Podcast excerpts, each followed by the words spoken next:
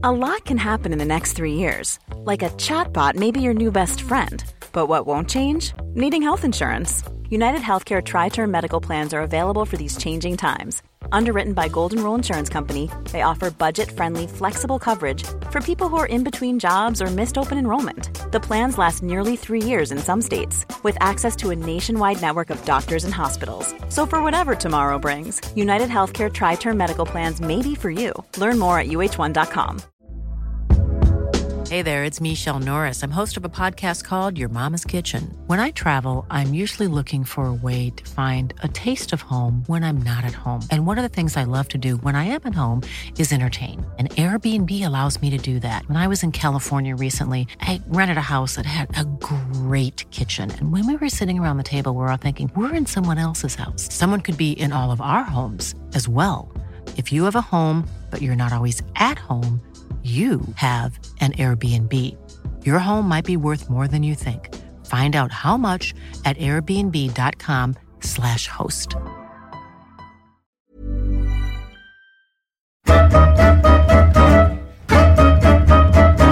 Hallå där, Niklas Holmgren här. Han har dubbelt medborgarskap, både svenskt och amerikanskt. Uppvuxen i Stockholms södra förorter, i mångt och mycket hockeyfostrad i Huddinge. Säsongen 93-94 hade han 150 utvisningsminuter på 36 matcher när han spelade för Hammarby i division 1, motsvarande allsvenskan idag. Han har bott 20 år i USA, varit verksam där både som spelare och ledare. Han är blivande förbundskapten för Sveriges folkkäraste landslag, Tre Kronor.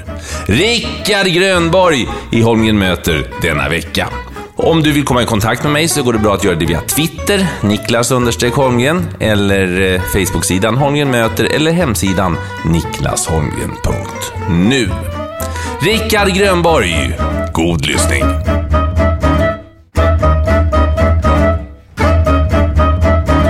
Jan Rickard Grönborg, född den 8 juni 1968 på Allmänna BB i Stockholm, som ligger på Östermalm, Rickard, du som, du som är Hammarbyare. Ja, och det var inte riktigt mitt val, men, men eh, det gick ju bra ändå. Ja. Ja, jag hälsar på dig på förbundet. Tack för att jag fick komma. Varsågod. Ja, du ska ut och resa snart ju. Ja, det ska Ja. bli eh, en rolig resa. Ja, berätta. Ja, det är att vi ska åka över och så ska vi träffa en hel del spelare som vi kommer ta ut också i vår trupp till World Cup.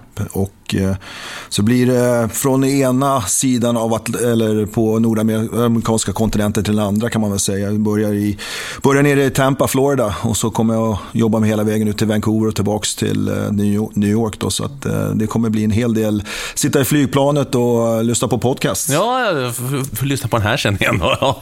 Du, eh, det är du och det är Johan Garpenlöv och så är det Niklas Lidström som är med en liten sväng också på, på den här eh, turnén. Vad är, det, vad är det speciellt ni tittar på?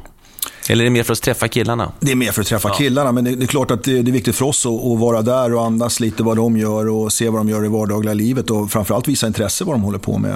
Eh, Det är som allt annat, man måste bygga relationer. Det är människor vi jobbar med och, och relationer för mig det är att träffa och titta dem i ögonen. Och, Sen ska vi också visa var vi är någonstans i processen med hela World Cupen. För att vi sitter ju här och möter och, och pratar om olika spelare och hur vi ska spela och sådana saker. Det är viktigt för oss att lyssna på vad de tycker och tänker också. Så att eh, det är en, det är en kombinationsresa men framförallt är det att träffa dem på, det, på deras hemmamiljö. Hur tänker ni nu då rent generellt? Det är ju ganska långt kvar, vi vet inget med skador och sådana saker. Men, men rent generellt, hur, hur, hur, hur tänker ni när det gäller vår Tre Kronors sätt att spela i den här turneringen? Den går i Toronto, den går alltså i fiendens land och det är liten rink och de flesta, eller i stort sett alla, kommer ju att vara NHL-spelare förmodligen. Eh, hur mycket svenskt tänk kommer in i i en sån här turnering så att säga? Eller kommer vi att försöka spela som nordamerikaner eller är det ingen skillnad på, på spelstilar längre? Eller hur, hur, hur är det? Ja, det, är mycket svårare nu, men speciellt om man scoutar, som jag scoutar en hel del motståndarlag. Och, eh, det är svårare och svårare att se, okej, okay, det här är typiskt ryskt, det här är typiskt Mm. tjeckiskt, det här är typiskt svenskt. För att det blir mer och mer att eh, många kopierar varandra. Eh, men, men däremot så är vi ju svenskar i, i vårt sätt att vara och vårt humör och, och vår uppfostran och sådana saker. Så det vore konstigt om vi inte fortsatte vara svenska på, på det sättet. Och, eh, sen måste vi titta lite, vad, vad är vi bra på? Vad är vår styrka i vårt lag? Och ska vi försöka få matcherna dit? Dit såklart. Eh, så det blir det första vad vi ska reda ut och vi har en ganska bra, bra tanke där eh, hur vi ska göra det också. Så att, det är viktigt. Jag, jag känner, okej, okay, åka till Toronto och fiendeland säger du. För mig, Toronto är ju, det, det är ju ja. meckan av hockey. Så ja. att, det bör ju vara ganska motiverande att åka dit och, och vara och andas i den miljön. Och så är det ett NHL-event. Det är inte ett Hockey Canada-event utan det är NHL och NHLPA som, som, som sköter det här. Och, så att, och alla våra killar, troligtvis, de flesta om inte alla, kommer vara NHL-spelare. Så det deras hemmamiljö också. När jag säger Finland så tänker jag på Kanada Cup, Erland Nilsson, konstiga träningstider, dåliga omklädningsrum, ja du vet. Ja, men så är det inte längre. Utan nu är det en NHL och en NHLPR och Player Association. Och eh, de flesta av de killarna, eh, det är både amerikaner och kanadensare, men de, de ser efter sina egna eh, intressen. Och intresset är ju marknadsföra ligan eh, och marknadsföra Player Association. Så att, eh, det är inte, det är inte Hockey Canada eller USA. Det är klart att på deras marknad och deras, eh, deras tanke är ju kanske USA och Kanada i finalen vore bäst för dem kanske. Men eh, annars så är det ju liksom som jag säger, det är Eh, NHL och det är det våra killars hemmamiljö likväl som alla andra Kanadensarna är ju revanschsugna nu, Rickard. Det vet ju, det är deras nationalsport. Eh, I dagsläge så är det långt ifrån att ha ett kanadensiskt lag till och med i slutspelet. Inget kanadensiskt lag har vunnit Stanley Cup sedan Montreal gjorde det 1993. Det, det, den här, det här landslaget, nu blev ju OS-guld i Sochi då, men, men det här landslaget är ju, det är ju för nationens stolthet i ja, Kanada? Ja, men absolut. Eh, det är ju det är hockeylandet nummer ett i världen, det måste vi ändå säga. Eh, alla, är man i Kanada, så vad man än gör och, och, och är, så, så ser man NHL och hockey överhuvudtaget. Även fast det är en liten by i, i västra Kanada eller om det är Toronto så, så andas och pratar alla hockey framförallt. Jag tycker det är jätte, jättebra. Eh, men som du ser nu, nu har ju till och med USA gått förbi när det gäller antal utövare i hockeyutövare. Alltså. USA det är, en, det är en blivande supermakt om inte redan är det. Eh, till exempel. Så att, eh, hockeyn i Nordamerika har etablerat sig och gjort riktigt bra. Det är, det är bara att klappa eh, NHL på, på ryggen. Och, eh, man tycker vad man vill om deras mm. commissioner där men de har gjort ett bra jobb där, Bettman och, och grabbarna. Att, eh, att det har blivit större och större marknader där borta. Du, är dubbel, du har dubbelt medborgarskap. Svenskt och amerikanskt. Berätta. Ja, det, det, som jag bott där borta så länge, jag har bott i 20 år, eh, nästan 20 år i, i Nordamerika, så var det ganska naturligt för mig att, att skaffa det passet eh, från 19 eh, års ålder eller 20 års ålder när jag, var, när jag flyttade över till, tills jag flyttade och fick det heltidsjobb med, med Svenska Hockeyförbundet. Så att, eh, det var ganska naturligt för mig att skaffa passet. Men du är uppväxt i Huddinge? Uppväxt i Huddinge, precis. Jag började eh, första Huddinge kommun i alla fall, Skogås, de ja, första sju, sju, åtta åren. Var det IFK Skogås då eller? Nej, första stapplande steg var nere på Stortorp där med, ja. med Trånkan. Där. Ja, jag har en ja. äldre bror som heter Roger och han eh, var tillräckligt gammal för att vara med i laget. Då fick jag åka på, på lillbanan bredvid och försöka åka skridskor. Och mor min fick springa fram och tillbaka mellan den stora och lilla rinken för att skulle titta på, på båda grabbarna. Så att, eh, det var första stapplande stegen, men däremot organiserade hockeyn var nere i Björkingshallen och med Huddinge då, när vi flyttade till Huddinge. Mm. Eh, var det hockey? Var det självklart att det skulle bli hockey eller hade du andra, eh, hade du andra funderingar när det gäller sporter? Jag var nog väldigt sportintresserad överhuvudtaget. Eh, framförallt var det mycket sparka boll och Eh, utanför gården och så hade gårdsmatcher och allt möjligt där i Skogås till, eh, tills eh, det här. Jag tror att faktiskt att vi blev inbjudna, eller min mor fick en, en vit i, i brevlådan att hockey skulle, skulle starta hockey helt enkelt. Och det var så det började och när man kom ner dit så ja, man blev ja, isen och ut, ute och åka skridskor för det var det första man gjorde. Man var inte tillåten med klubbar på, på lilla banan. Så att, nej, men det, var, det riktigt attraherade mig. Men även fotbollen var, spelade tills jag var 15-16 år. Så att, eh, fotboll och hockey, men jag spelat bandy och vunnit Sankt Erikscupen i bandy till och med. Så Oj då. Att, har, eh, är det, har du vunnit Sankt Erikscupen i hockey? Nej, Nej, faktiskt inte. Och inte fotboll? Inte fotboll, Nej, men däremot bandy. bandy. Ja, ja tro det eller Jag har spelat Sankt Eriks Cup-final i alla fall i hockey, men eh, den förlorade vi. Ja, Okej. Okay. Hur, var, hur var Huddinge 68?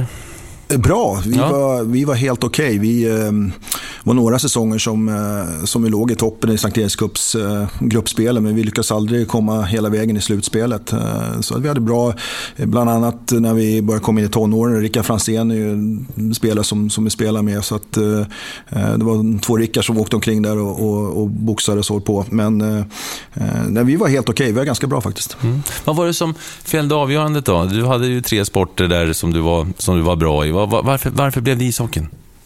Jag spelar, som jag säger, både, både band och fotboll spelar vi också i högsta divisionen eh, i, i Sankt Erikscupen. Och de, de som har vuxit upp i Stockholm vet att det är ganska, ganska bra nivå på det. Eh, men, men på något sätt var jag var lite bättre i hockeyn. Plus jag gillar det här fysiska, att man fick tackla, man fick liksom kämpa och, och, och sådana saker. Så att eh, hockeyn låg, låg mig närmast hjärtat, måste jag säga. Mm.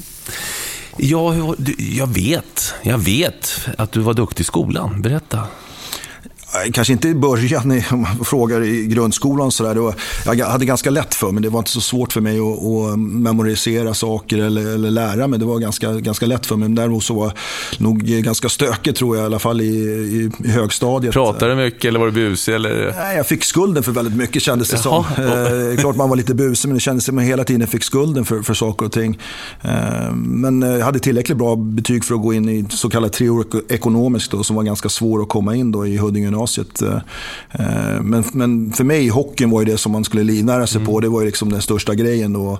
Eh, så att skolan och allt annat var liksom sekundärt på något sätt. Även fast man gick i treekonomisk och även gick en ADB-utbildning, vidareutbildning efter det. Då, så fyra år i gymnasiet. Då, då. Mm.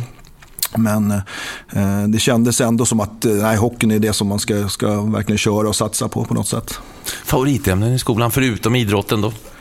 Jag gillar faktiskt till exempel eh, historia. Jag väldigt, eh, tycker jag mm, gillar att läsa och, och eh, historia och mm, även eh, social studies. Då man brukar, ja, vad som händer ute i världen. Religion tycker jag är intressant att läsa om och, och sådana saker. Så att, eh, jag är väldigt nyfiken vad som, med, allt som har med människor att göra sen, känner jag. Mm. Vad hade du för planer då? När du, eh, du pratade att det var mycket hockey naturligtvis, men ändå så mm, Ja, det var ju ändå... Det är inte som idag. Idag är det ju lättare att bli proffs än vad det var på den tiden. Eh, hur, hur, vad, vad, tänkte du rent yrkesmässigt? Eller hade du några planer överhuvudtaget när du gick, in nia, när du gick ur nian och valde treårig ekonomiskt? Hade du något annat yrkesval liksom, du funderade på?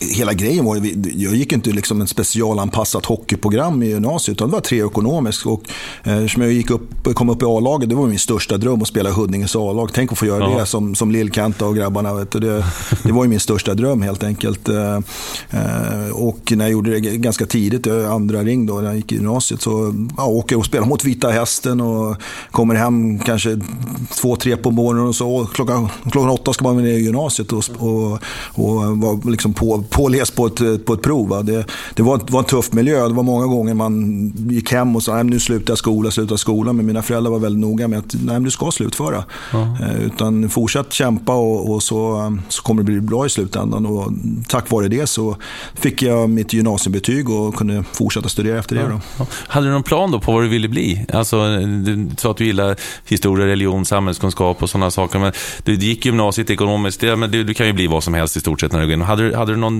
om det inte hade blivit hockeyn, vad hade det blivit då tror du? Någonting med att jobba med människor. Jag, mm. jag, jag gillar verkligen det och jag, det suger in mig på något sätt att få gå in i ett rum med, och, och, få människor att jobba ihop och, och sådana saker. Jag är väldigt nyfiken på så sätt. Och det märkte man också när jag gick vidare till, till universitet i USA. Att börja med, med det klassiska man skulle göra då på slutet av 80-talet, början av 90-talet var ju business. Då, det var ju det man skulle göra. Och efter något år där kände jag att det här är inte riktigt min grej. Utan jag började gå in mer och mer med ja, mass communications men även leadership. Då. Eh, management, alltså jobba med människor och få alla att jobba åt, samma håll helt enkelt. Så att, eh, även där så börjar jag känna att det börjar närma sig det, den positionen lite vad jag är just nu.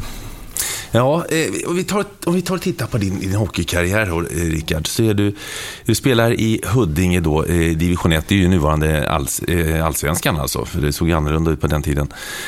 Sen eh, enligt de här eh, statistiken, den här, den här siffrorna jag har, så 1989 så flyttade du till USA. St. Claude State University i, i Minnesota. Och jag, jag vet att det var... Du hade ju fina betyg som vi var inne på eh, lite grann här när vi pratade innan. Och du hade chans att välja där var du skulle hamna någonstans lite grann, eller hur var det?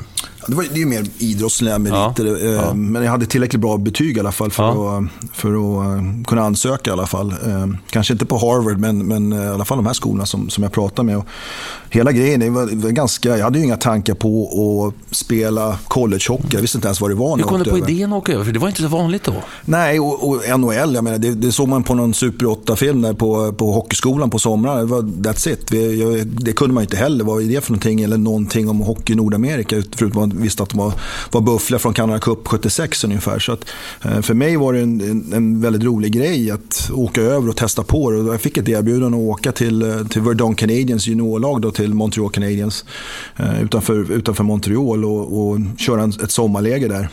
Och eh, därutav så eh, året efter, eller under det året, så var det faktiskt collegecoacher som såg mig på sommaren där, som började rekrytera mig under det året efter. För jag åkte tillbaka och spelade i Huddinge. Och eh, det var lite så det började. Och jag, jag har kusiner på min fars sida, kusiner i, i framförallt Wisconsin men även i Minnesota. Och de började, för där är collegehockeyn väldigt, väldigt stor, speciellt då i Minnesota. Eh, men ska du inte satsa på det här, här får du en utbildning också, gå, gå och spela hockey samtidigt på en väldigt hög nivå och, och utbilda dig själv. Eh, så att det, det började locka lite. Jag åkte över på ett par rekryteringsresor dit och eh, till slut så var det, det var ju St. Cloud då som precis har startat programmet och Herb Brooks, eh, de som kan hockey där 1980 mm. Miracle of Ice, Miracle Ice ja. hade startat program och började i University of Minnesota. Eh, och sen eh, var han NHL och sen hade han börjat programmet då i St. Cloud och de skulle bygga en helt ny arena, National Hockey Center heter det. Och väldigt pampigt namn men en väldigt stor arena som skulle ta ungefär 6, 000. Och, jag var väldigt imponerad av bygget men också att det var en lite mindre skola. Det var 16 000 bara som gick där. De andra, de andra skolorna början var det 45 till 50 000. Så att, eh, och jag kände med, med nytt språk och ny kultur och sådana saker att eh, det här var nog eh, min grej. Och så var man tillräckligt bra, eller de, de, de ansåg mig tillräckligt bra för att få ett stipendium och, och kunna klara också rent finansiellt och, och finansiera mina studier. Men berätta, du var alltså över på Montreal Canadiens camp, mesta mästarna, klassiska Montreal. Och du bodde hemma hos Jacques Lemaire. Ja, det är ganska roligt. Ja, men det är ju, det är, det är ju, det är ju ja. fantastiskt. Ja, det, det, jag, jag, fick ju chansen att åka över på det här juniorläget då, eh, genom Mats Näslund och som hade, som hade jobbat med min far lite grann faktiskt. Eh, och han var ju, han ju, var ju king och det är han fortfarande ja, ja. där borta. Och, eh, så han hade fixat in mig och, och de visste inte vem jag var utan jag skulle flyga in där till Montreal. Jag hade ingen aning om någonting. Det var innan mobiltelefoner eller någonting, internet. Så jag kunde inte kolla upp vad det var. Utan på vinst eller förlust så satte man sig på planet där och så man landade så var mina klubbor inte där. Och jag fick vänta mina klubbor kanske någon, någon eller ett par timmar nästan. Och sen när jag kom ut därifrån så var det en person som skulle hämta upp mig. Och han var ju inte där såklart. Eh, jag kunde inte kontakta honom på något sätt och vis heller.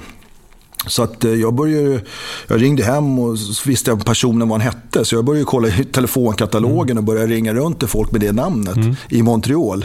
Eh, och då kan jag snacka med, med engelskan och franskan, franskan och ja, kom jag med svengelskan mm. där. Så att, till slut så lyckades jag få tag på hans telefonnummer och han kom och hämtade upp mig med en väldigt fin bil kommer jag ihåg. För någonting som stack ut. Och, eh, vi åkte och käkade pizza och fick bo hemma hos han första kvällen. Och det fick jag reda på efteråt, det var ju Jack Lamere och jag hade ingen aning vem det var. Jag, det var inte riktigt min sfär om man säger så. Så att det var en ganska, ganska rolig grej nu efteråt. Eh, man, man tänker tillbaka, och speciellt vad han har gjort, inte bara som spelare men som, som ledare ja, efter det. New Jersey, det är, vi säga, kan vi säga att det är Nordamerikas svar på Lasse Falk, vad ska vi säga? Ja, typ ja. Ja, han hade fantastiska framgångar med ja, New Jersey framför allt. Då. Ja. Ja, där bodde du och du hade ingen aning vad det var för gubbe. Nej, Nej. absolut Nej. ingen aning. Och han skulle ut och spela med oss också. Jag tänkte, vad ska gubben ut och göra här? Och då visste man inte att det var en legend. Va? Eh, speciellt då i, i, i Montreal. Då. Och, eh, det var, var jättetrevligt, kommer jag ihåg. Han var verkligen, eh, gick ur sin väg för att se till att jag, jag trivdes där. Och jag hade jättebra läger och campen var, var fantastiskt roligt. Och det var visst snack att stanna kvar, men jag valde att åka tillbaka till, till, till Sverige då. Och sen, det, var, det var väl tur det, för att hade jag spelat någon match där så hade det inte varit tillåtet för mig att spela college collegehockey efteråt. Nej.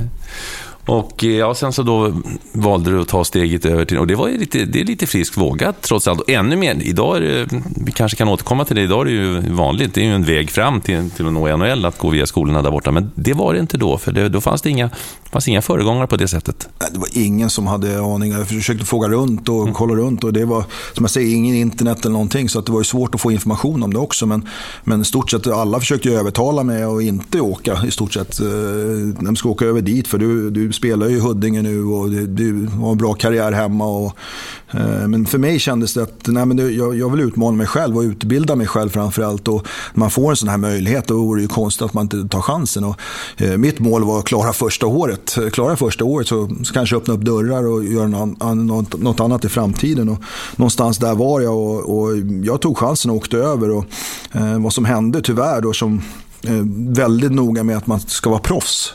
Eh, och under hela tiden så har jag visat de här kontrakten som jag har haft med, med, med Hudding. Och det är ju inga stora pengar utan det är mest eh, att man, man eh, ja, får lite mat och lite husrum och sådana saker. Men jag har visat och hela tiden varit med NCAA. Då, det är deras då kan man säga, governing body för alla collegesporter.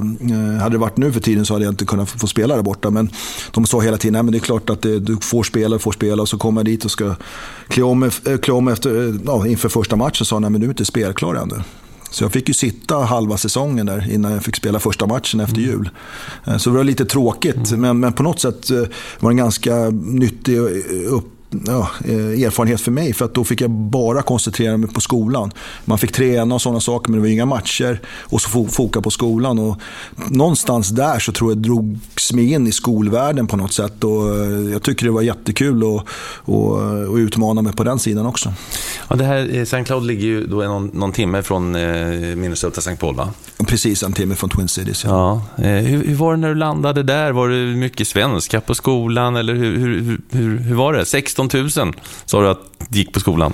Jag hade faktiskt lite tur för att eh, det var en kille nerifrån från eh, Gislaved som, som eh, Grimsås faktiskt, mm. som, som skulle också börja samtidigt som mig. Så han tog kon kontakt med mig. Eh, så jag tror att vi var åtminstone två i skolan som var från Sverige och, och han och jag vi är fortfarande väldigt bra eh, kompisar. Men, eh, så att jag hade någon att snacka svenska med. Jag tror det var ganska viktigt, i alla fall de första tiden när man inte riktigt visste. Och han hade gått i high school i, i den staden så att han hade lite connections eh, med folk runt omkring. Så att, eh, för mig var det väldigt, eh, hade jag lite flyt på så sätt också. För annars var det bara engelska eh, i omklädningsrum och allting. Och så kom man dit med sin svengelska och du vet hur det är i omklädningsrummen. Och det är inte så lätt alla gånger. Så att, det, det var ju väldigt bra att Johan Gumelis heter han som, som var med och ja, tog hand om mig lite kan man väl nästan säga. Så att, ja, det, det funkar bra. Vad sa mamma och pappa när du, när du bestämde dig för det här äventyret? Nej, de, de var väldigt positiva och, och, speciellt just med skolan. Det, det, det, var viktigt för, för de fick ju aldrig den chansen att gå i skolan. De, de, eh, jag tror min mor eh, gick ur nian. Hon var första i tror jag, klassen fick, var tvungen att gå till nian. Då. Det tyckte de var jobbigt och min far var åttan. Och så att, för de fick ju aldrig den, till, den tillgången till, till utbildning helt enkelt. Så det var väldigt viktigt för dem att se till att eh, både min bror och jag utbildade oss själva. Vad arbetade mamma och pappa med? Ja, mor jobbade på bank väldigt många år. Mm. Typ 20-30 år på bank. Men min far var lite, lite konstnär. Men, konstnärssjäl kan jag väl säga. Höll på mycket med köpa och sälja antikviteter. Började med mm. när jag var väldigt liten. Och gjorde ganska, ganska mycket. Och, det var ganska intressanta grejer. Vi hade ju ganska mycket lyx då för att de köper in stärbhus och vad som helst kan hända där. Man kan hitta och, eh, så att han var lite föregångare på så sätt. Och, eh, vi hade lite flyt för att ibland köper man in så kanske man ser i tidningar och sådana saker där också som, som vi fick då, jag och bror. Då. Eh, men sedan började mer och mer komma in då eftersom jag, både jag och eh, bror var väldigt intresserade av sport. Så kom han in i den grejen också. Min bror hade problem med, som han hade glasögon så kommer jag ihåg, så han hade problem med att, att ha ett helskydd för, för ansikte. Och då utvecklade min, min, eh, min far då ett, ett visir helt enkelt. Jaha. För, för att fungera. Och det blev faktiskt en business. Och sen gled det in på, på eh, skridskoskydd också. Eh, som, som faktiskt de sista 30-40 åren har varit livnärt familjen kan man väl säga. Vad häftigt. Så att, det är väl ganska kort summerat. Ja. Men, men var mamma och pappa genuint idrottsintresserade eller hur, hur, ja, hur såg deras idrottsintresse ut? Ja, speciellt mamma, hon var ju en gammal handbollstjej, fotbollstjej, spelade i Huddinges handbollslag bland annat. Så att man eh, fick gå och kolla på många handbollsmatcher när man var liten. Så att det var mest från, från min mors sida mm. med, med idrottsintresse. hon var väldigt noga att man skulle gå på träning, ska komma i tid och väldigt noga med sådana saker. Och, eh, det speglar ju både jag och brorsan att vi fick, eh, ja, fick växa upp i den miljön helt enkelt. Mm. Tillbaka då till St. Claude. Eh, vad hade du för majors där när du, när du började studera? Hur såg studieplanen ut? Ja, det började med att, eh, som jag tror jag var inne på innan, var i slutet av 80-talet, början 90-talet, det var ju liksom Wall Street och det var business och det, alla ska göra pengar och det var väl lite det man gick in på den, med, den, eh, fokus, med det fokuset. Men, men, samtidigt så, så hade det här bakhuvudet, just leadership och liksom management, jobba med människor och det var lite bakhuvudet. Och utmaningen för mig det var ju framförallt språket och komma in i språket och då ska man göra det på universitetsnivå och det var en väldigt stor utmaning för mig. Så att eh, jag gled in mer på mass communications och mass communications får man ju skriva väldigt mycket och mm, får man ett stavfel, det var innan vi hade datorer och sådana saker. Eh, får man ett stavfel där så, så var det i stort sett att man fick ett eh, stort F i, i betyget. Va? Eh, väldigt noggrann med, med sådana saker men även kunna artikulera sig och, och mm, vara verbalt skicklig inför för människor och ha presentationer och grejer som man inte har så mycket i Sverige. Eh, så att eh, det var det som jag började glida in på. Det var väldigt, eh, väldigt svårt att komma in på det programmet inte i skolan då, men jag, på något sätt så lyckades jag göra det och, och eh, det är väl det jag har min bachelor, så mass communications då. Mm. Ja, det är för det är ju, det är fantastiskt, det är, jag har själv pluggat i USA, det är ju väldigt viktigt där med att kunna pra, prata och framföra saker hur du presenterar det är ju väldigt viktigt. Eh, hur stor nytta tror du har haft av det, alltså när du kom hem till, till Sverige sen, att du liksom fick den här bakgrunden? Att det är liksom inga konstigheter, jag går upp och snackar lite. Ja, det, absolut. Det är ja o i det, jobbet jag gör just nu. Och, och kunna presentera saker för, för, för, människor. Det kan vara allt från, från en liten grupp på 3-4 människor till 300-400 människor. Så att, eh, visst är det väldigt viktigt att man har den bakgrunden. Och, och även att kunna skriva ett, ett e-mail, skriva ett brev. Kunna eh, forme, eh, formulera sig på rätt sätt så att eh, folk förstår vad man, vad man vill och vad man eh, ja, vill ha uträttat med, med, med den korrespondensen. Så att det är, eh, varje dag så använder jag de skillsen som jag, som jag, som jag lyckades eh, eh, utbilda mig till. Om vi då tittar vidare på, på, på din universitetskarriär i St. Claude State University. Eh, tre år, från 89 till 92 har jag noterat. Som jag spelade, ja. ja. Mm. ja. Sen var det färdigt med min eligibility som heter ja. borta. Så att jag hade, man får bara spela till en viss ålder. Och, så jag hade två och ett halvt år kan man säga som jag inte kunde spela första halvåret då, 89-90.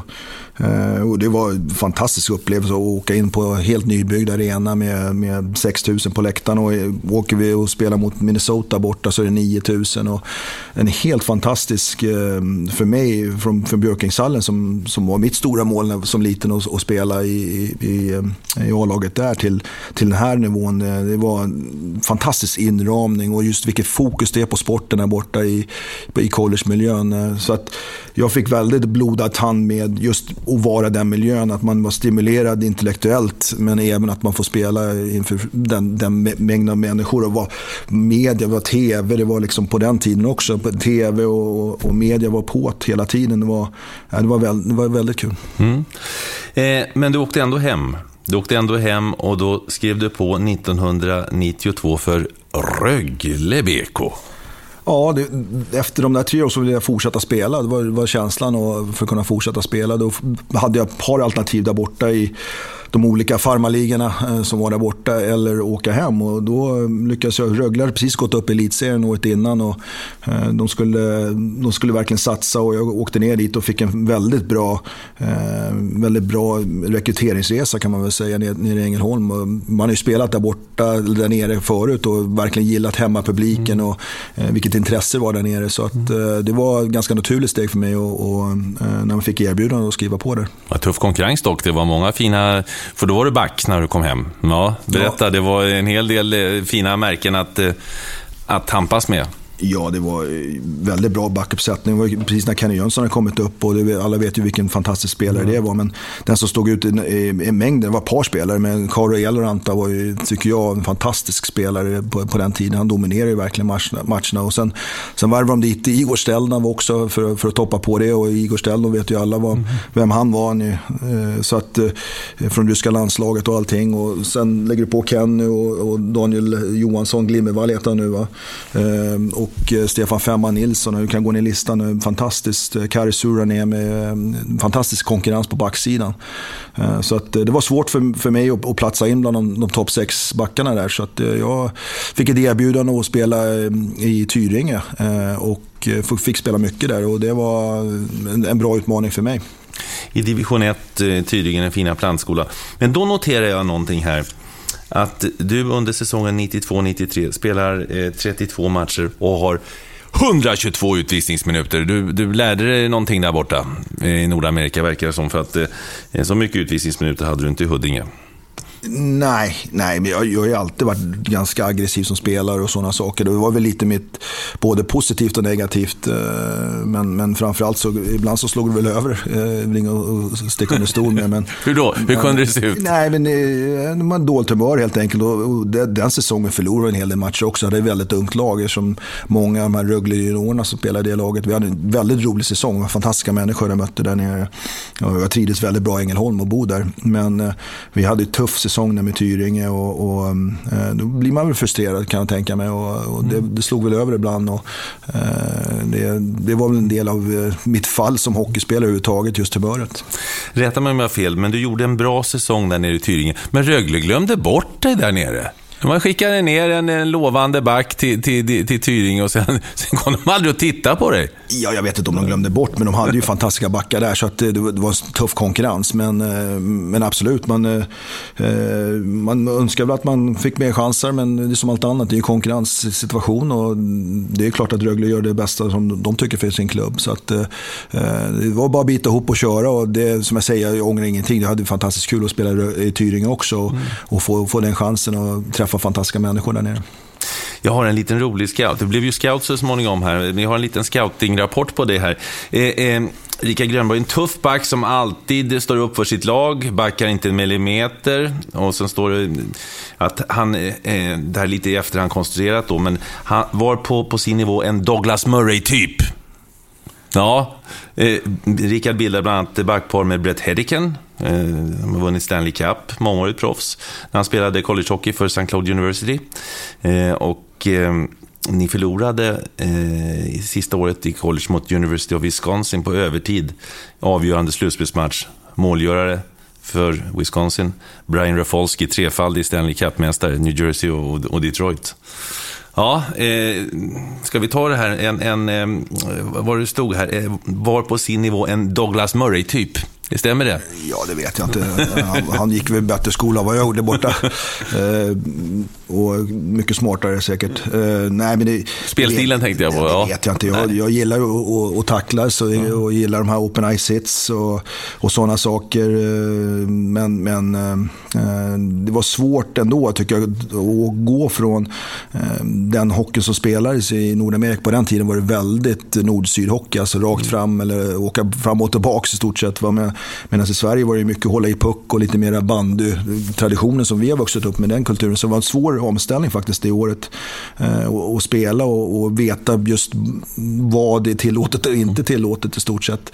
Eh, visst, visst var det en balansgång men, men eh, visst har jag stått upp för många medspelare. Det har jag gjort många gånger och det är väl så jag vill, vill tänka för mig själv också. Att när det verkligen bränner till att man är där för, för laget. Ja, kunde du fightas? Alltså lärde du fightas på skridskor? För det är, inte, det är en konst. Oj, oj, oj. Det är många som är tuffare än vad jag är, absolut. Men eh, tyvärr så kommer väl de situationerna ganska ofta. Och det var, jag har några stora, jag spelar professionell rullskridskohockey också. Som alltså, du kanske inte vet om. Ja, jag, det var efter mitt år i, i, i Hammarby, det sista året, så eh, fick jag ett erbjudande. Då hade ESPN eh, plockat upp eh, rollerblade hockey som heter Rollerblades var helt nya då i, i Nordamerika. Och det var ett lag där i, i Phoenix som hade draftat mig. Då. Eh, framförallt målvakten, den spelar college hockey med. Då. Mm.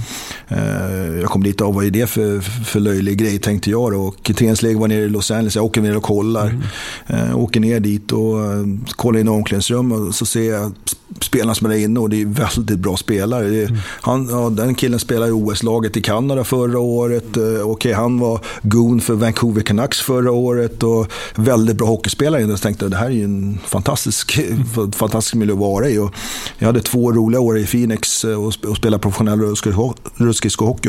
Det roliga med det var att man fick tackla där. Ja. Det var därför de ville att jag skulle komma ner dit. Då, så att, eh, och det var svårare att komma ur eh, den taktiska situationen för motståndarna de hade pucken när jag kommer. För att eh, det, man kan ju inte åka på samma sätt med rullskridskor. Så att, det var två roliga år, men det var det några gånger det verkligen brände till. Och, Jag kommer ihåg en gång med Sacramento, spelade mot deras lag och, och och eh, de hade några tuffa killar i det laget. Och på slutet, vi ledde med ganska klart. Och så säger coachen, ingenting på mål, mot målvakten i sista bytet. Det händer det så, då får, ni, då får ni ta hand om grejerna. Grönborg, du ska ut. Jaha, tänkte jag. Jag hade ju redan börjat planera vad som skulle hända på kvällen där. Och åker ut dit och så nog tusan kör de över keepern. Okej, då är det bara att slänga handskarna och köra. Och den killen som körde över hade jag mött någon gång förut, så jag visste att jag kunde klara av. Men helt plötsligt får han crosschecken bakifrån. Och jag vänder mig om och så är det ju, då är ju Link Gates där.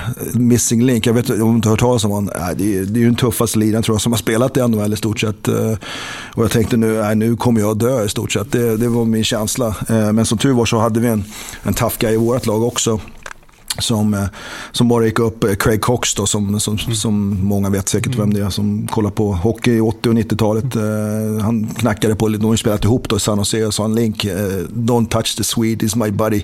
Så att jag klarade mig den gången. Så att det var, var killar som var mycket, mycket tuffare än vad jag vet kan jag säga. Men uh, det är en ganska rolig historia ändå att man, man, man lever fortfarande.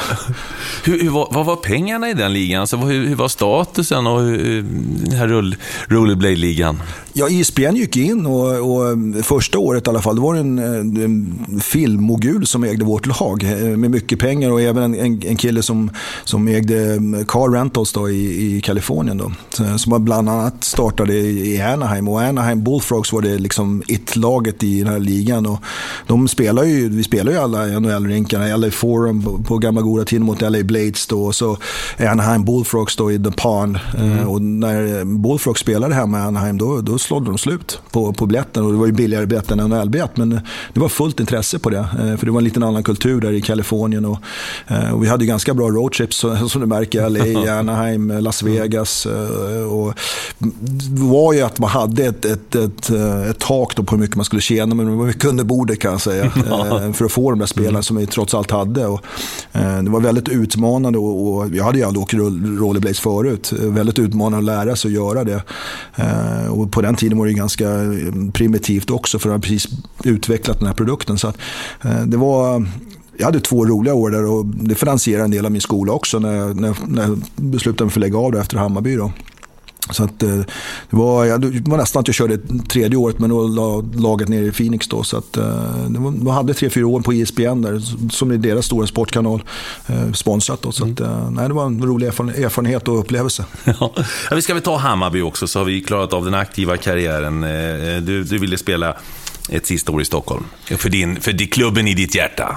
Ja, så kändes det. Och det var ju lite, man hade ju eh, kanske den säsongen innan inte gick som, den, som man hade velat kanske. Och då kände jag, nej men då vill jag jag vill åka tillbaka för jag kände skolan var kvar. Jag hade två år kvar i universitetet. Eh, jag ville gå tillbaka till skolan men, men eh, ville avsluta på och spela i Stockholm som jag inte gjort det på några år. Och spela inför familjen och, och sådana saker. Och, och Hammarby hade redan spelat som sista år i pojklaget och något år i, i juniorlag också. Så att Hammarby låg ganska nära till hands. Och, eh, fick en, en bra säsong där och då var det en riktigt bra östra division om du kommer ihåg. Det var mm. AIK, Södertälje, eh, det var vi, Huddinge som verkligen satsade också som tränare då? Då hade jag faktiskt Roger Melin. Roger Melin, ja, ja. ja. Eh, så att det var, och jag hade en fantastiskt rolig säsong det året. Och, och få spela i den miljön och spela inför Hammarby-fansen och, och, spela derby i Globen mot AIK. Två matcher där vi förlorade första men vi vann andra. Och, eh, vi hade, jag hade en, en rolig sista säsong och även i slutspelet när vi kvala upp mot elitserien där så, så eh, när man spelar sista matchen, jag kommer ihåg, vi hade 1-1 i matchen mot Mora och vi förlorade på eh, ja, 20 minuter in overtime eller någonting och, och visste att det var sista matchen man spelade så var det, det var ganska sentimentalt. Mm, jag förstår det. Eh, ja, hur växte beslutet fram då? Hur, liksom, hur kände du, nej, nu, nu får det vara bra med, med med den aktiva. Du, du, det är alltså 1994, hur gammal är du då? Du är alltså 20... 25, 25 26. 26 ja, jag menar, det, är ju, det var inte ens en ålder på den tiden. Nej, nej. nej det, det växte fram och jag, jag hade några erbjudanden från, från faktiskt eh, då, då, då var elitserien att komma upp och testa igen. Men då, då, det var inte de pengarna på den tiden. Utan det var, eh, var man sjätte, femte, sjätte back i elitserien och var det väl 20 i månaden. Och, eh, ja, det är ännu mindre då, desto längre ner i divisionen man går. Så det var ju inga stora pengar det var frågan om. Det var innan Bosman och allt det där. Så att, eh, nej, men det, det kändes som det var färdigt på något sätt. Och framförallt så kände jag att skolan var, var väldigt viktig för mig. Jag, eh, hade ganska stor framgång i att studera bort och jag kände att det, det, det är kvar och det, det kommer jag alltid ha i bakfickan. Vad man än gör så kommer man ha ja, skolgången i, i bakfickan.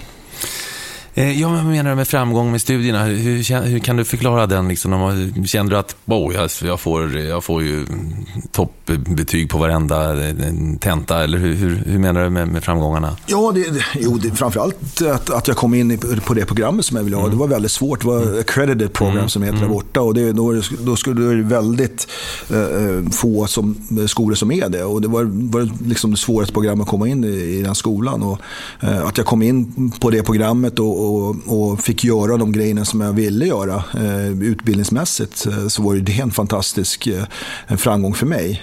Som, som mest hade bara gymnasietiden och, och grundskolan och bara gjort det med, med en klackspark mm. ungefär. Att jag måste göra det för att mina föräldrar tycker jag ska göra det. Så att det, det motiverar mig något, fantastiskt och, och kunna göra det med, med engelska och, och en annorlunda kultur var ju en fjäder i hatten för mig.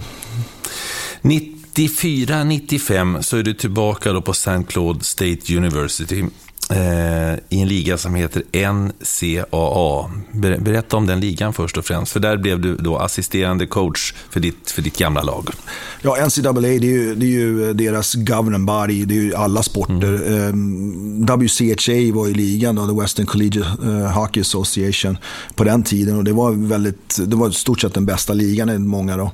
Eh, och St. Cloud hade precis kommit in i den, mitt, mitt andra år när jag spelade, så det var en väldigt svår liga att komma in i.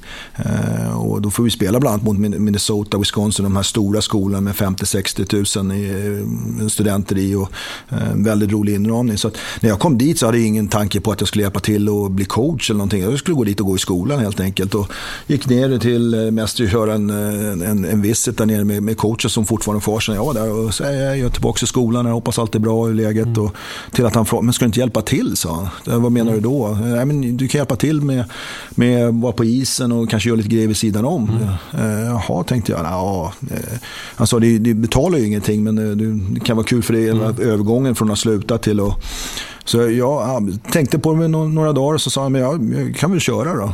Och eh, det var som en ny värld öppnades upp för mig. Jag tänkte, helsike det här liksom. Att mm. vara vid sidan om och se att det, det är mera spelare än mig själv det var frågan om. Eh, förstår du? Bara en sån grej. Och, och hur han tänker. För att jag, jag hade ingen bra relation känna de första två åren med, med min coach. För det var, det var ju den hårda skolan, den amerikanska skolan. Förlorade ska vi vara bagskater och puke bucket ut och köra tills någon, någon spyr i stort sett. Ehm, bara åka skridskor.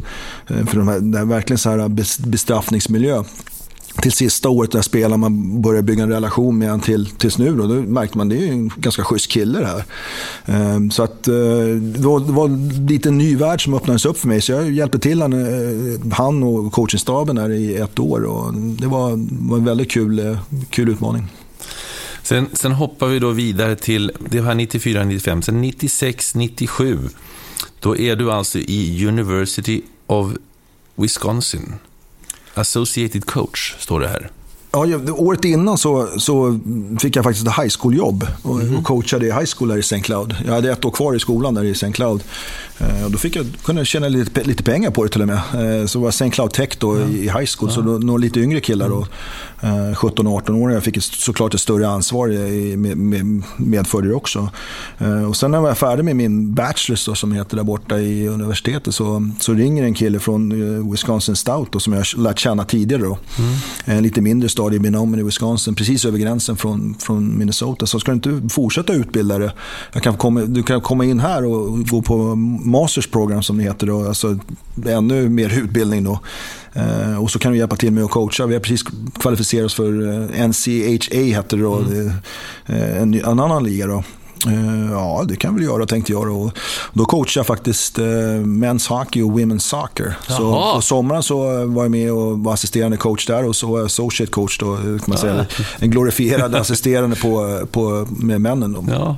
Så både, var både fotboll och, och, och soccer då, som heter där borta, och ishockey. Ja, ja så det var, var en jätterolig utmaning och även där fick jag verkligen utmana mig. Jag hade ju en, en masters program som, som alla vet som har gått den utbildningen, att det, det är ingen lätt eh, utbildning alls. Och jag hade bestämt att jag skulle göra det på två år.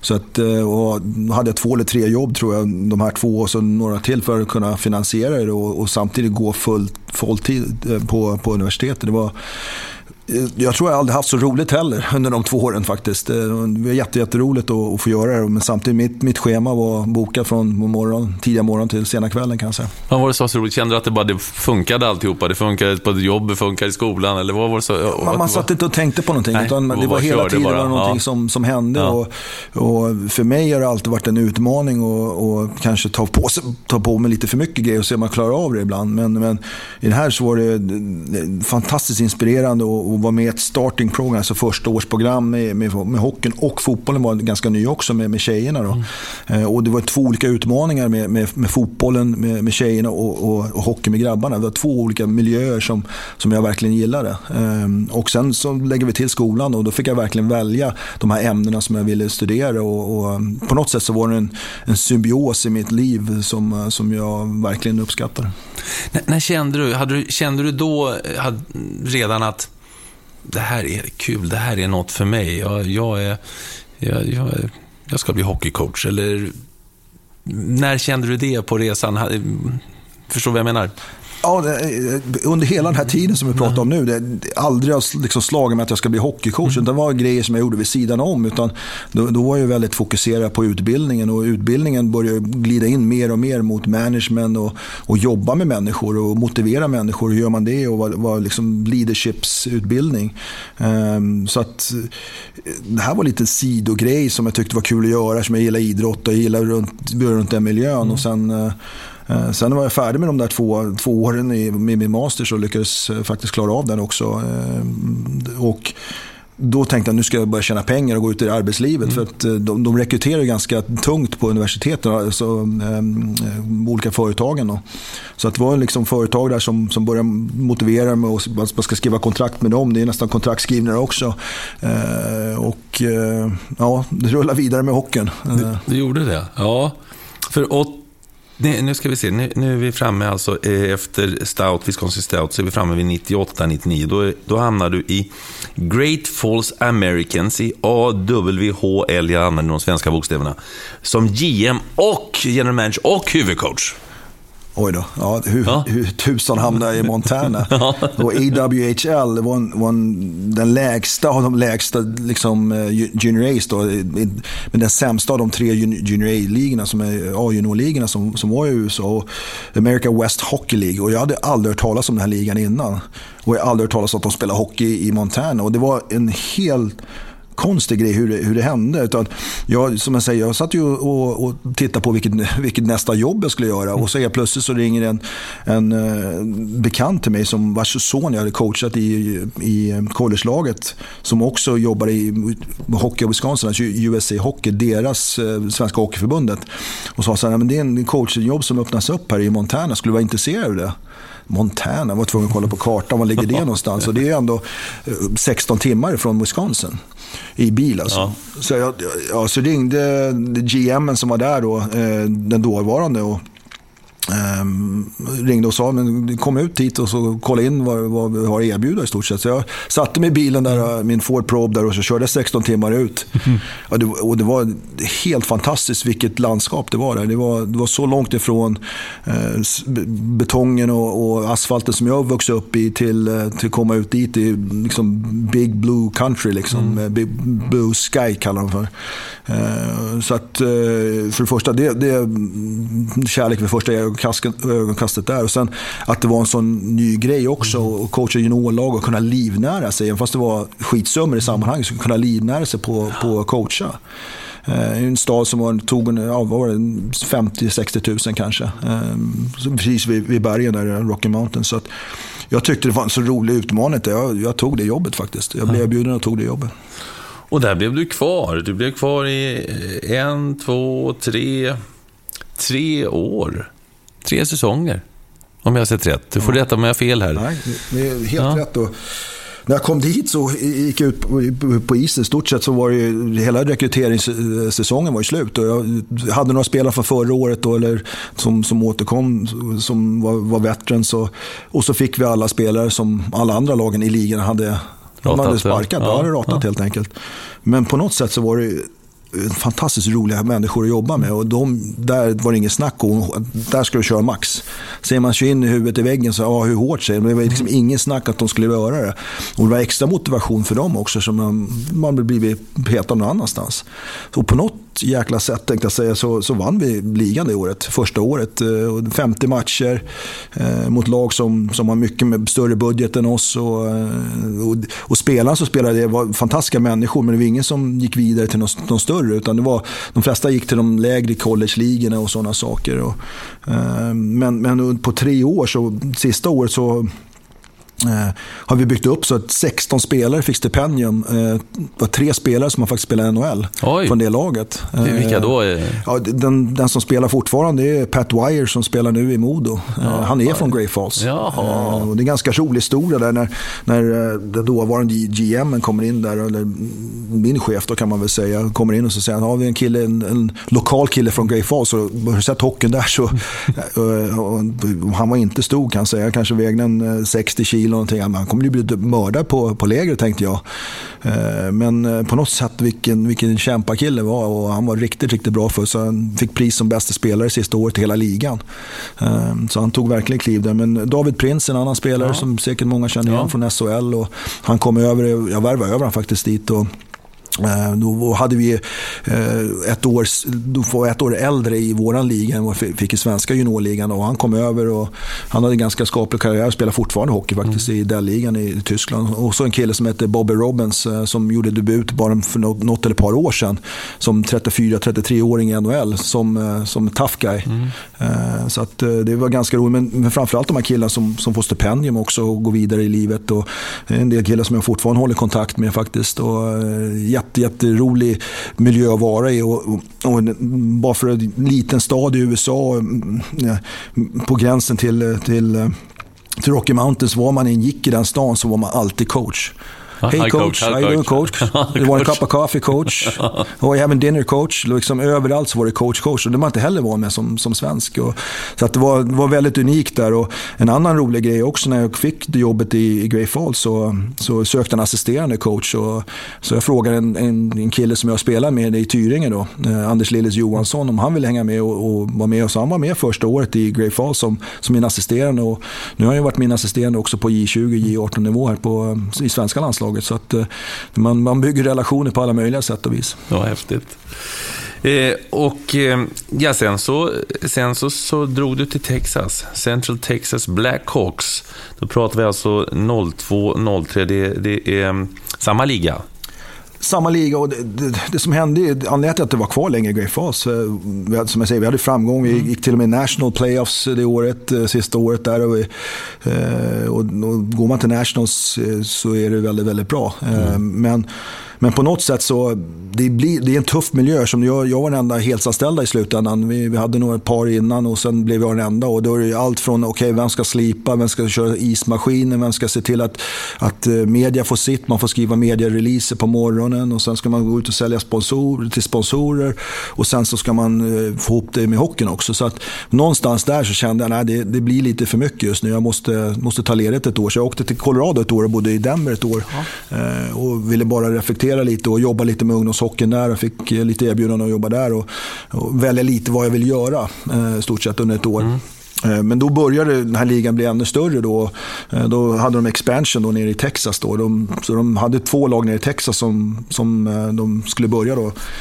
Och då intervjuade de mig för, för båda jobben. Och och då beslutade sig för eh, ja, Central Texas Blackhawks då, som var ett expansion team och, och ta ner mig dit. Och det, det var också en väldigt rolig grej för mig att åka till Texas som man bara sett på tv innan. Och, Cowboyland. Ja, det var, ja. Jag gick från ena cowboylandet till den andra för Montana är ju också Ja, just det. Cowboysar också. Ja. Men eh, det var en väldigt unik miljö för mig. på vilket sätt? Nej, det är bara liksom deras mindset där i Texas, hur de tänker. Det är en väldigt, väldigt röd stat, alltså republikan och väldigt konservativ stat mot vad vi är i Sverige, man säger generellt mm. sett. Så, eh, det var, var svårt ibland att, att, prata politik med för det var inte riktigt den, den politiken som jag är van att prata med. Så att, eh, men samtidigt var det, jag träffade fantastiska människor som öppnade upp sina hem, och även från Montana till sen jag flyttade över dit till Minnesota från början. Men, men eh, fantastiska vilka människor. De menar verkligen vad de säger. Come over and stay with my house for, for a week or two. De menar de verkligen mm. det. Vi tror ju många att ah, det är bara skitsnack. Men det, det är fan så. så att, det var mm, väldigt varma människor fick jag träffa det också. Jag har en historia, du får, se om du, om du känner igen dig i den. Men jag, jag när jag gjorde Stanley Cup-finalerna då, de var ju final där 99-00. Eh, och de vann ju då ett år mot, mot Buffalo. Då var vi nere där, så var vi inne på restaurang, så stod det på skylten Smoking absolutely forbidden Please leave your gun here. Det var Texas lite grann. Ja, det, ja, men det, så är det och så är det i Montana också. Ja. Det är, folk går omkring med, med, kan gå omkring med hölster, inte i stan men Nej. runt omkring. Jag har en ranch eller någonting, då är det ganska naturligt att du ja. har dina vapen med dig. Och, eh, det, det, är många som har vapen där. Eh, och så det, det är en liten unik miljö att vara i. Och, eh, det var ett fantastiskt eh, konstigt år överhuvudtaget. Vi har värvat ihop ett ganska bra lag och många av mina kontakter från Minnesota, Wisconsin, så jag fick ner spelare därifrån ner till det här laget. Och någonstans i mitten under säsongen så böt de med ägare och meningen var att vi skulle flyga till våra bortamatcher. Så att, eh, och flygresorna var ju upp till eh, British Columbia. Liksom. Det, var, det var inte runt hörnet, utan det var British Columbia. Men när de skulle åka på vår första roadtrip där så, så kommer en buss. Så får vi åka buss upp till British Columbia. De som tittar på kartan så, så ser man att det är 38 timmar i buss. Ja, som åka till Rom eller något sånt där. Och den resan ja. gjorde vi fyra gånger. Vi, vi, åkte allt från en snöstorm ner i diket till, eh, ja, körde på, ja, det var 38 timmar brukar jag säga när de börjar gnälla med långa resor. Så, så här, 38 timmar och grabbarna gick ut och spelade också. så att, um, det var, var en tuff miljö att vara i och, och speciellt när de bytte ägare. Där var, vi fick ingenting. Vi hade, slutspel hade vi ingen is till exempel på, på träningen utan vi var bara spela matcherna. Mm. Uh, så att, uh, nej, det, var, det var en tuff utmaning.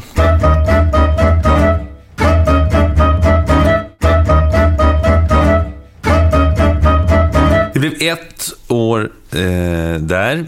Sen så hoppar vi fram, eh, jag tittar på din eh, ditt CV här, tränar-CV. Då hamnar du i Spokane Chiefs i Washington State eh, som assisterande coach i eh, Western Hockey League, WHL, eh, vilket är en av de stora finaste juniorligorna. Ja, och, och, eh, alltid. Det är ganska intressant eftersom man är trots allt svensk och det är en väldigt stor eh, beskyddande miljö för kanadensiska och amerikanska coacher. Till exempel i, i eh, när man var i American West Hockey League, så, så All-Star-matcherna, så, så sa de att ja, den högst placerade laget ska, ska coacha All-Star-matchen. Tills jag flyttade dit och vi vann ligan. Det var helt plötsligt Best Placed American Coach som skulle coacha All-Star. Så lite den miljön också. Och samma sak när man kommer in i de kanadensiska ligorna, Western Hockey League att det är inte, de tittar inte mycket utanför boxen utan nu är de här killarna som, som kommer ifrån en NHL-miljö. Planning for your next trip? Elevate your travel style with Quince. Quince has all the jet-setting essentials you'll want for your next getaway. Like European linen, premium luggage options, buttery soft Italian leather bags and so much more. And it's all priced at 50 to 80% less than similar brands. Plus, Quince only works with factories that use safe and ethical manufacturing practices. Pack your bags with high-quality essentials you'll be wearing for vacations to come with Quince. Go to quince.com slash trip for free shipping and 365-day returns. Hiring for your small business? If you're not looking for professionals on LinkedIn, you're looking in the wrong place. That's like looking for your car keys in a fish tank.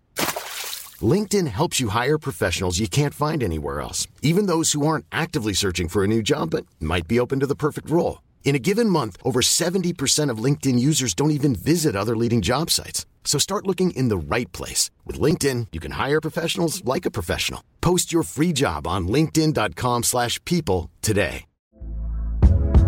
Hey there, it's Michelle Norris. I'm host of a podcast called Your Mama's Kitchen. When I travel, I'm usually looking for a way to find a taste of home when I'm not at home. And one of the things I love to do when I am at home is entertain. And Airbnb allows me to do that. When I was in California recently, I rented a house that had a great kitchen. And when we were sitting around the table, we we're all thinking, we're in someone else's house. Someone could be in all of our homes as well.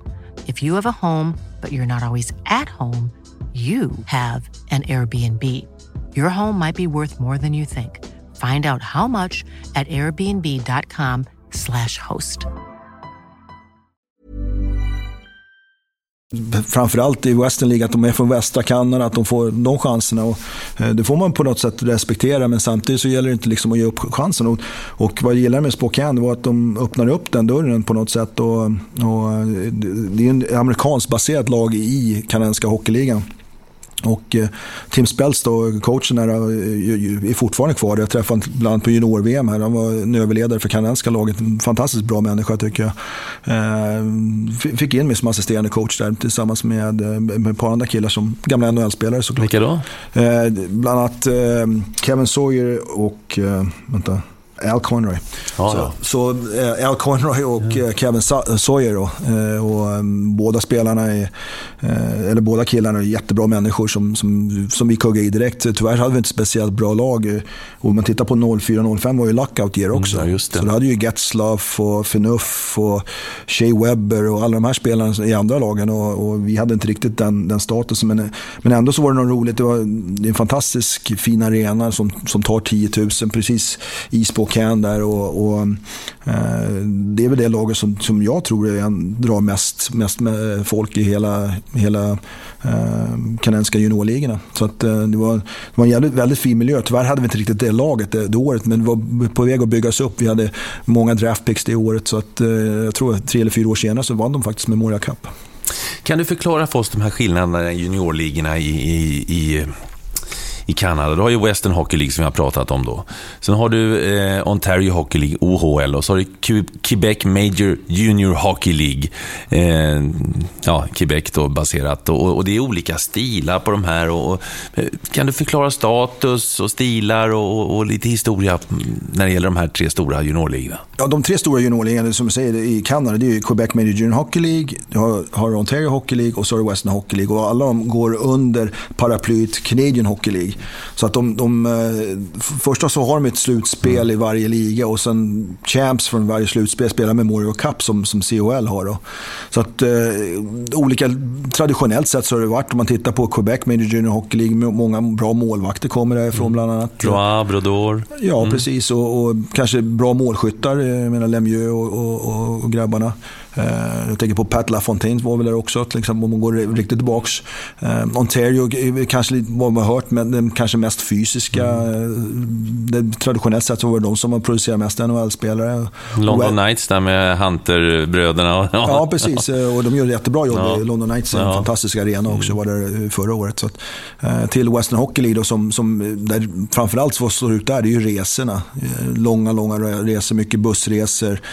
Som jag säger, liksom 10 timmar i buss, det är nästan vardag där tänkte jag säga. Eh, så att det är lite, lite olika men stort sett så har de en varsin sida av landet då, eh, som de kan ta spelare ifrån. Då. Eh, så att du kan inte ta en kille som är, bor i Ontario-området till Western Hockey League och, och värva över honom dit utan det är, det är strikta regler där. Intressant. Eh, och det är ju en väg, vi pratar om det, det är ju en väg som allt fler svenskar tar nu. Eh, vägen via juniorligorna, universitet och juniorligorna in i NHL. Det blir allt vanligare. Ja, det, jag vet inte om det blir vanligt, men jag tror att nu med... Och accepterat då? Ja, men folk vet mera om det. Eh, det är mycket enklare att få information om vad som gäller. Och eh, med två klick så vet du exakt vilket, vilket lag eller vem som är coach där. Men på, på min tid men då var ju, man körde en vanlig telefon och försöker man ringa och få information så mycket som det går. Så att jag tror med informationssamhället som är nu för tiden så är det mycket enklare att få information. Och, och som du säger så har ju även, även spelare varit där karriär och med egna upplevelser och man kan, man kan tanka ur. Så att, eh, jag tror att eh, eh, du har mera, mera val att göra. Jag vet inte om det är bättre eller sämre, men du har definitivt mera val att göra som, som hockeyspelare nu för tiden. Ja, och då är vi framme vid 06.07. Då läser jag Scout för eh, Sweden Under 20. Ja, hur hamnade jag där? Det är en bra ja, fråga. Hur hamnade du från, eh, från eh, Spokane i Washington State, nordvästra USA, till scout för, för eh, J20? Vi under det året faktiskt, när jag var i Spokane, så, så kom Torgny Bendelin som, som coachade eh, J20-landslaget på den tiden eh, på, en, på en, ett besök. Vi hade en, bland annat en svensk spelare med Gustav Engman som spelade med oss från Norrköping. Och han var och tittade på honom men också ville vara lite nyfiken hur vi jobbar. Så han spenderade några dagar med oss i Spokane. Mm. Och både jag och Torgny hade djupa diskussioner på småtimmarna tänkte jag säga. Och mm. Med hur hockey ska spelas. Och det var lite nya grejer för honom och för mig var det kul att återknyta lite vad som händer i Sverige. Då. Mm. Uh, Torgny coachade AIK när jag spelade i Hammarby. Det, det åren faktiskt AIK gick tillbaka upp till elitserien på den tiden. Uh, så att vi pratade lite om det. Men, men han, han, var väldigt, för på den tiden var ju Kanada så, så fantastiskt uh, överlägsna i, på, på J20-nivån. Så att eh, stort sett det året faktiskt så erbjöd han mig att komma med 86 till, eh, till deras VM. Och tyvärr så hade jag redan bokat upp mig då och skulle åka någon annanstans. Jag var tvungen att tacka nej till, till det uppdraget som, som för mig hade varit fantastiskt. Eh, men han frågade även eh, 06-07, alltså min 87 om jag ville vara med på VM i, Stock eller i Leksand och Mora. Då. Och, den resan vill jag definitivt göra. Då hade jag lite mer tid att förbereda för det mm. också. Eh, så att, eh, det var väl på den vägen är och då, då ville han eh, att jag skulle skaffa scoutrapporter på motståndarna och framförallt skulle jag följa Kanada. Då. Det, är en, det är en rolig historia för sig. Men, men, så att jag följde Kanada ganska ingående i nästan en vecka och det var ganska intensivt. Ja, berätta, du ler lite när ja, det, det, För det första, de, de är så knepiga. De hade träningsläger i Finland då. Mm. Och då var det ju Vieremäki, alltså finnarnas kan man säga bosön då, men det är väldigt hockeyinriktat. Då. Eh, då var de där på träningsläger och de gav mig fel tider när de skulle träna och de såg att jag var alltid med där när de kom ut på isen och sådana saker. Mm. Till, till att vi faktiskt spöade dem. I, vi vann mot, mot dem på, på Hovet i en träningsmatch. Eh, dagen innan julafton tror jag det var. Och det blev det lite panik där i, i lederna i Kanada. Så att, eh, på julafton skulle de ha träning på morgonen så jag åker ner dit och ska spana in och scouta dem. Så jag är enda personen i hela, hela hovet där med, med mina, mina, lappar på och, och sådana saker. Och till slut så kommer eh, några i deras ledning upp där och börjar skjuta puckar på oss från början på isen. Men några från deras ledning kommer upp och börjar hålla på bråka med mina papper och grejer. Och jag är inte den som backar heller. Så att det var ganska intensivt där några, någon, någon, eh, några minuter där innan, eh, ja, innan jag beslutade mig att det kanske är bra att jag går härifrån. Men jag tänkte det är ingen som ska kasta mig ut mig från hovet. Där har jag vuxit upp i stort ja. sett. Så att, eh, det var, var ganska intressant. Ja, för här står det då från, från 06 ända fram till, till Ja, du är team manager då, eh, 09-10 här. Men då står det scout. Eh, scoutade du på heltid då? Nej, jag, jag jobbade, då hade jag flyttat till Utah faktiskt. Mm, Utah. Eh, Salt Lake City. Mm, just, ja. Och eh, ganska intressant efter året i Spokane att, att eh, vi fick chansen att, starta ungdomshockey från, från scratch i stort sett. De, eh, de hade ett lag när jag kom ner dit med 25, 25 spelare. Och de ville utveckla den grejen och det finns fantastiska anläggningar där. Och att inte hockey är större i, i en sån vinterlandskap mm. är lite konstigt faktiskt. Så att, eh, men jag fick reda på varför. Det var mycket fraktioner och, och de gillade inte varandra och sådana saker. Och I stort sett så blev jag ned, eh, ned inbjuden och, och starta där och, och försöka bygga broar mellan de, de människorna. Och, när jag åkte därifrån så var det över 150 tror jag var spelare i olika lag som vi hade och fem heltidsanställda coacher eh, från att jag kom ner dit. Då. Eh, och då var det också mycket samma sak där. Man, man sålde sponsring för att vissa spelare skulle kunna ha råd som kanske inte har råd att köra traveling hockey. För att du kör traveling hockey så måste du åka ganska mycket och det kostar ju pengar. Eh, istiden var det var ganska billigt. Ursäkta. Istid och sådana saker var ganska billigt, men just att, resa och kostade en hel del. Eh, närmsta motståndaren var ju Las Vegas, så man ska åka riktigt bra lagen och Las Vegas är ändå sju timmar därifrån. Mm. Ehm, men att bygga upp hela den organisationen och bygga ett curriculum, alltså att bygga en läroplan för, för alla de här lagen. Eh, det var väldigt roligt och utmanande för, för mig att göra. Och eh, det var många, eh, många strängar på lyran måste man ha för att kunna klara av det. Och, och samtidigt så fick jag de här uppdragen, då, eller förtjänade väl det. De tyckte jag gjorde ett bra jobb från början och, och fortsätta dem med, med även 18-landslagen, men även Tre Kronor och, och scoutat dem. Så jag fick de här stora mästerskapen fick jag komma in och, och scouta mot motståndarna och samtidigt så hade jag mitt heltidsjobb i, i Salt Lake. Mm, och det hade du kvar ända till eh, 2010? Ja, och det var faktiskt under OS där vi började diskutera lite, jag, jag och Tommy Bostedt. Vancouver-OS, ja. Eh, om, om det skulle öppnas upp en, en position på hemmaplan, man skulle mm. vara intresserad. Och, och ta ett jobb eh, som, som coach. Eh, det, det, tyckte jag skulle vara intressant. Och samtidigt var det, hade jag väldigt bekväm liv, livsstil där borta. Mm. Jag har ändå bott där många, några år. Då, och, eh, men när, när, när jag fick erbjudande att vara headcoach med, med 18-landslaget och ändå fortsatte som, som scout med både till Kronor och och J20 så, så kände jag att det var, ja, men nu, nu, nu kör vi. Liksom att, eh, det ska bli en fantastisk utmaning att få, få jobba med de, de absolut bästa talangerna vi har i Sverige. Eh, så för mig det var ett svårt beslut att flytta tillbaka till Sverige, mm. men eh, det var ett lätt beslut när det gäller karriärsmässigt. Ja, eh, ja hur mycket, hur mycket för du, det känslan, du har, ju, du har ju fått mycket av din hockeyutveckling här i utbildning i, i Nordamerika. Hur, hur, var det att komma hem? För att jag menar, det, det har väl plattats ut lite mer med tanke på hur många svenskar vi har haft där borta. Men, men eh, jag vet ju att många av de NHL-proffsen som var där på, på, ja, på, på 90-talet och kom hem, det var ju en kulturkrock att komma hem. Ja, och det var väl lite nu också. Och framförallt att övertala min, min, min fru, då, eh, fästmö på den tiden, eh, som är från Utah och Salt Lake och också väldigt eh, konservativ, konservativ stat och kommer flytta tillbaka, flytta till Sverige överhuvudtaget. Det var, det var en utmaning för, för båda två oss. Ja, hur träffade du henne förresten? Jag träffade henne när jag var nere i Salt Lake. Ja, hur gick det till då?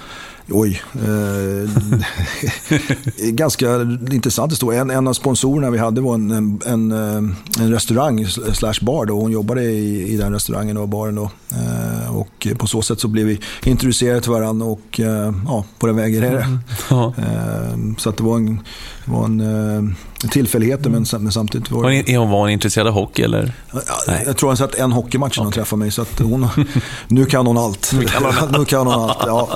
Eh, nej, men det var, och det är ganska skönt det också. Man ja. kanske inte behöver motivera vad, vad man kör för pressspel när man kommer hem utan eh, en bra balans på det också. Hur gillar hon Sverige förresten? Hon har ju varit här nu hemma, eller här hemma. Hon har varit i Sverige ett tag. Ja, hemma hos dig ett tag. Ja, precis. Nej, men hon, hon, hon trivs här. Det är, det är såklart så svårt att bo så långt ifrån sin familj men, men vi, vi bor bra och vi, vi har bra, ja, nära till allt också. Vi bor i Storstockholm så att, och bra grannar och allting så att hon, hon trivs. Ja, hon lär sig språket.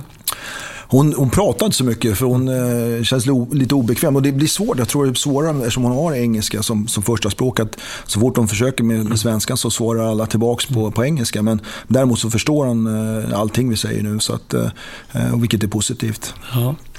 Ja, en liten... Eh, Sidor Ja, mitt i alltihopa, ja. Men det var ju ändå aktuellt där. Jo, det var, eh, som sagt, då, då, är du tillbaka i, i Sverige då. Eh, eh och eh, Ja, berätta eh, hur, hur, hur det var att få liksom vara huvudcoach igen på den här nivån, på, på, på en ganska uppmärksammad nivå här hemma också. Ja, och, och 18-landslaget som, mm. som eh, våra pojkar är på väg att bli män i stort ja. sett. Eh, första året som, som jag fick eh, chansen som, som headcoach var 93-orna som var äldst. Mm. Och som var en bra åldersgrupp, det var inget att snacka om. Och, vi hade en, en ganska bra säsong och, och, vi går in med ganska gott självförtroende i en, VM-turnering. Och det, är ganska, det här står ut i huvudet för mig. Då. Och tänker, nu, nu ska vi se till att vi gör, gör bra ifrån oss. Här, för att vi är en bra åldersgrupp, vi har bra, bra gäng kändes det som. Och vi går in och så spelar första matchen mot, eh, mot Tjeckien. Jag tror det är 65-12 i skott och vi mm. förlorar med 2-1. Det var första matchen. Och så går vi in i andra matchen mot Norge och, och ligger vi under efter halva matchen med 1-0. Jag tänkte det här är ju inte sant. Det här, det här finns inte på kartan för mig. Det här var, var ju på gång. Men, men på något sätt så lyckades vi vinna mot, mot Norge. Vi vände den matchen. Jag tror vi vann med 10-1 i slutändan. Mm. Men det kändes som varje studs var emot oss på något sätt. Och, och vänder till det att vi höll nästan på första gången någonsin vinna 18 VM. Vi ledde med 3-1 och gå in i, i sista perioden mot USA som vinner nästan varje år. Så de har ett lite annorlunda upplägg där. Ehm, till att vi förlorar på overtime i slutändan. Så vi var väldigt, väldigt nära att vinna hela 18-turneringen. Ehm, så att vi hade en väldigt stark åldersgrupp, eh, 93-orna, med allt från Brodin, Klebom till eh, Mika Banjad till eh, Viktor Rask. Jag menar, det finns en hel del bra spelare. Mm. Ja, eh, fortsätt berätta, för nu är, du in, nu är du inne, nu är vi i huset så att säga, där vi sitter nu. Eh, berätta om, om, om, resan som har varit då, hela vägen fram då, U18 till att du blev assisterande coach då, kanske ganska naturligt till, till, till J20 och, och så vidare. Ja, och, och, och få vara med på, på, på den resan vi har gjort i, i svenska ja, landslagen. Från, från, och när vi kom ikapp och vi fick ju vinna då i Calgary. Jag var själv på plats och kommenterade med Challe Berglund, det mästerskapet förresten. Mm. Eh, när vi var i kapp Kanada, det var, det var ju omöjligt. Ja, men det här 81-landslaget då som vann, det var ju, de var ju, var ju hjältar. Varenda år var JVM så kom det fram en bild på dem, det enda laget som har vunnit. Och så, så, blir, så lyckas vi under den här tiden komma ikapp och vinna. Ja, då ska vi veta att det var väldigt nära några gånger också. Mm. När, när, när, Pelle kom in och även Torgnys sista år med 87 så var vi ändå, vann mot Kanada i gruppspelet och vi går in i, eh, i eh, semifinal och förlorar då, eh, väldigt tajt. Så att, 88 så förlorade på overtime där mot Kanada i finalen. Så att vi har varit nära och nuddat några gånger. Och, och då ska man veta att vi, vi, vi har inte alls samma urval som, som de stora nationerna. Och, och vara så nära som vi är i, på, på 20-nivån är, eh, tycker jag är, är fantastiskt som det har varit. Eh, och eh, det har vi visat. Nio år har vi gått till semifinal. Nio år har vi vunnit gruppspelet. Eh, och det visar en, för mig en, en, en, standard som vi håller. Sen, sen vissa år så kanske vi får någon stolpe in och vissa år får vi kanske inte det. Men, men på något sätt så håller vi en hög standard över, linjen. Och, eh, varje år är unik också. Det är en unik resa med olika personligheter, och olika slags eh, styrkor och, och, och sådana saker i varje lag. Så att för mig har det varit eh, väldigt utbildande att få vara, som jag säger, varje år en, en ny utmaning på något sätt. Eh, så att, Eh, jag tycker det är en fantastisk resa vi gjort i svensk hockey. Där, där har vi en ganska stor stat, eller hög status i, eller vi har en hög status internationellt. Eh, tack vare att vi har gjort ett så bra jobb i svensk hockey och, och utbildat de här spelarna och, och, och mer krigare. Och det eh, ska vi fortsätta med under de närmaste åren. Så det gäller hela tiden att vi ligger i framkant och det, det är någonstans där vi vill vara. Hur kommer det sig att Tommy Bostad startar de här russinlägren och alltihopa, är det det som ligger till grund för att vi helt plötsligt var med där uppe och spelade igen och jag har vunnit och varit med nära flera gånger också. Det är framförallt vad, vad jag tror har hänt, är att vi har, vi har samlat våra krafter. Att vi inte drar åt olika håll, utan vi drar åt samma håll. Att SHL och Svenska Hockeyförbundet och, och framförallt alla, alla småklubbar som, som utbildar de här killarna, för de flesta killarna kommer från småklubbar, att vi drar åt samma håll. Jag tror att det var det var största startskottet. Och, och sen har vi hittat någon slags någon vägar dit med hockey, som jag säger, russinläger för, för de absolut bästa de åldersgrupperna, men även hockeykonsulenter som jobbar ute i landet med, med de här små klubbarna. Och, och att, och att SHL har, tycker jag, blivit en, en, en, väldigt bra liga och fortsätter att utveckla den ligan eh, med, med, intresse och sådana saker. Så att, eh, det är viktigt att vi fortsätter att dra åt samma håll och det, det vet jag att vi, eh, vi har, hela tiden har vi möten och, och, och, visioner som vi försöker matcha med varandra. Och, och eh, gör vi det då, då blir det svårt att slå. För att de stora nationerna, det som, deras styrka är ju såklart att de har ett fantastiskt stort urval och eh, de har en, en, en helt, helt annan förutsättningar än vad vi har. Men det är många människor som ska också vara med och bestämma där. Och mm. där tror jag att så länge vi håller ihop och att vi drar åt samma håll så, så kommer vi fortsätta utmana de stora nationerna. Det har varit många år i, i eh, Nordamerika, USA. Eh, vad har du fört med dig till, till förbundet, så att säga? Vad har du, vilka impulser har du försökt att implementera här i Sverige, därifrån? Ja, det, det, får väl andra kanske prata om mer. Men eh, vad, vad jag känner är, är, några grejer som så är ju eh, kanske lite annorlunda sätt att, att, tänka på rent, rent taktiskt. Och framförallt att jobba med video och mm. eh, noggrannheten i, i coachningen och lägga upp en coachingplan på bänken. Eh, inte det klassiska rullar och eh, går inte det så kör vi, då byter vi bara liksom centrarna. Eller, utan man, man har en liten plan på hur man ska coacha på, bänk, på bänken också. Eh, lite, så att säga, lite hybridvariant av, för jag, jag, tror fortfarande på den svenska modellen när vi, när vi involverar våra spelare väldigt mycket i beslutsprocessen. Det, det, det, tror jag fortfarande är viktigt och det där tror jag att många nordamerikanska coacher missar, missar tåget på något sätt. Eh, eh men även kanske i en mer strukturerad eh, omgivning. Det är väl någonstans där som jag känner att jag är. Mm. Ja, för vi pratade om det lite grann innan. Eh,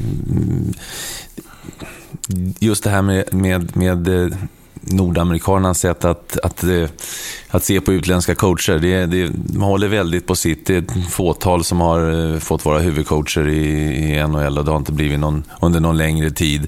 Ehm, massor med spelare. Ja, men det, anled, an, antalet kanadensiska eh, spelare sjunker ju för varje år procentuellt i, i NHL. Men inga, inga coacher, inga, inga bestående coacher. När, när, när ska det komma? Varför är det så svårt? Varför är de så, så mm, håller de på sitt så mycket?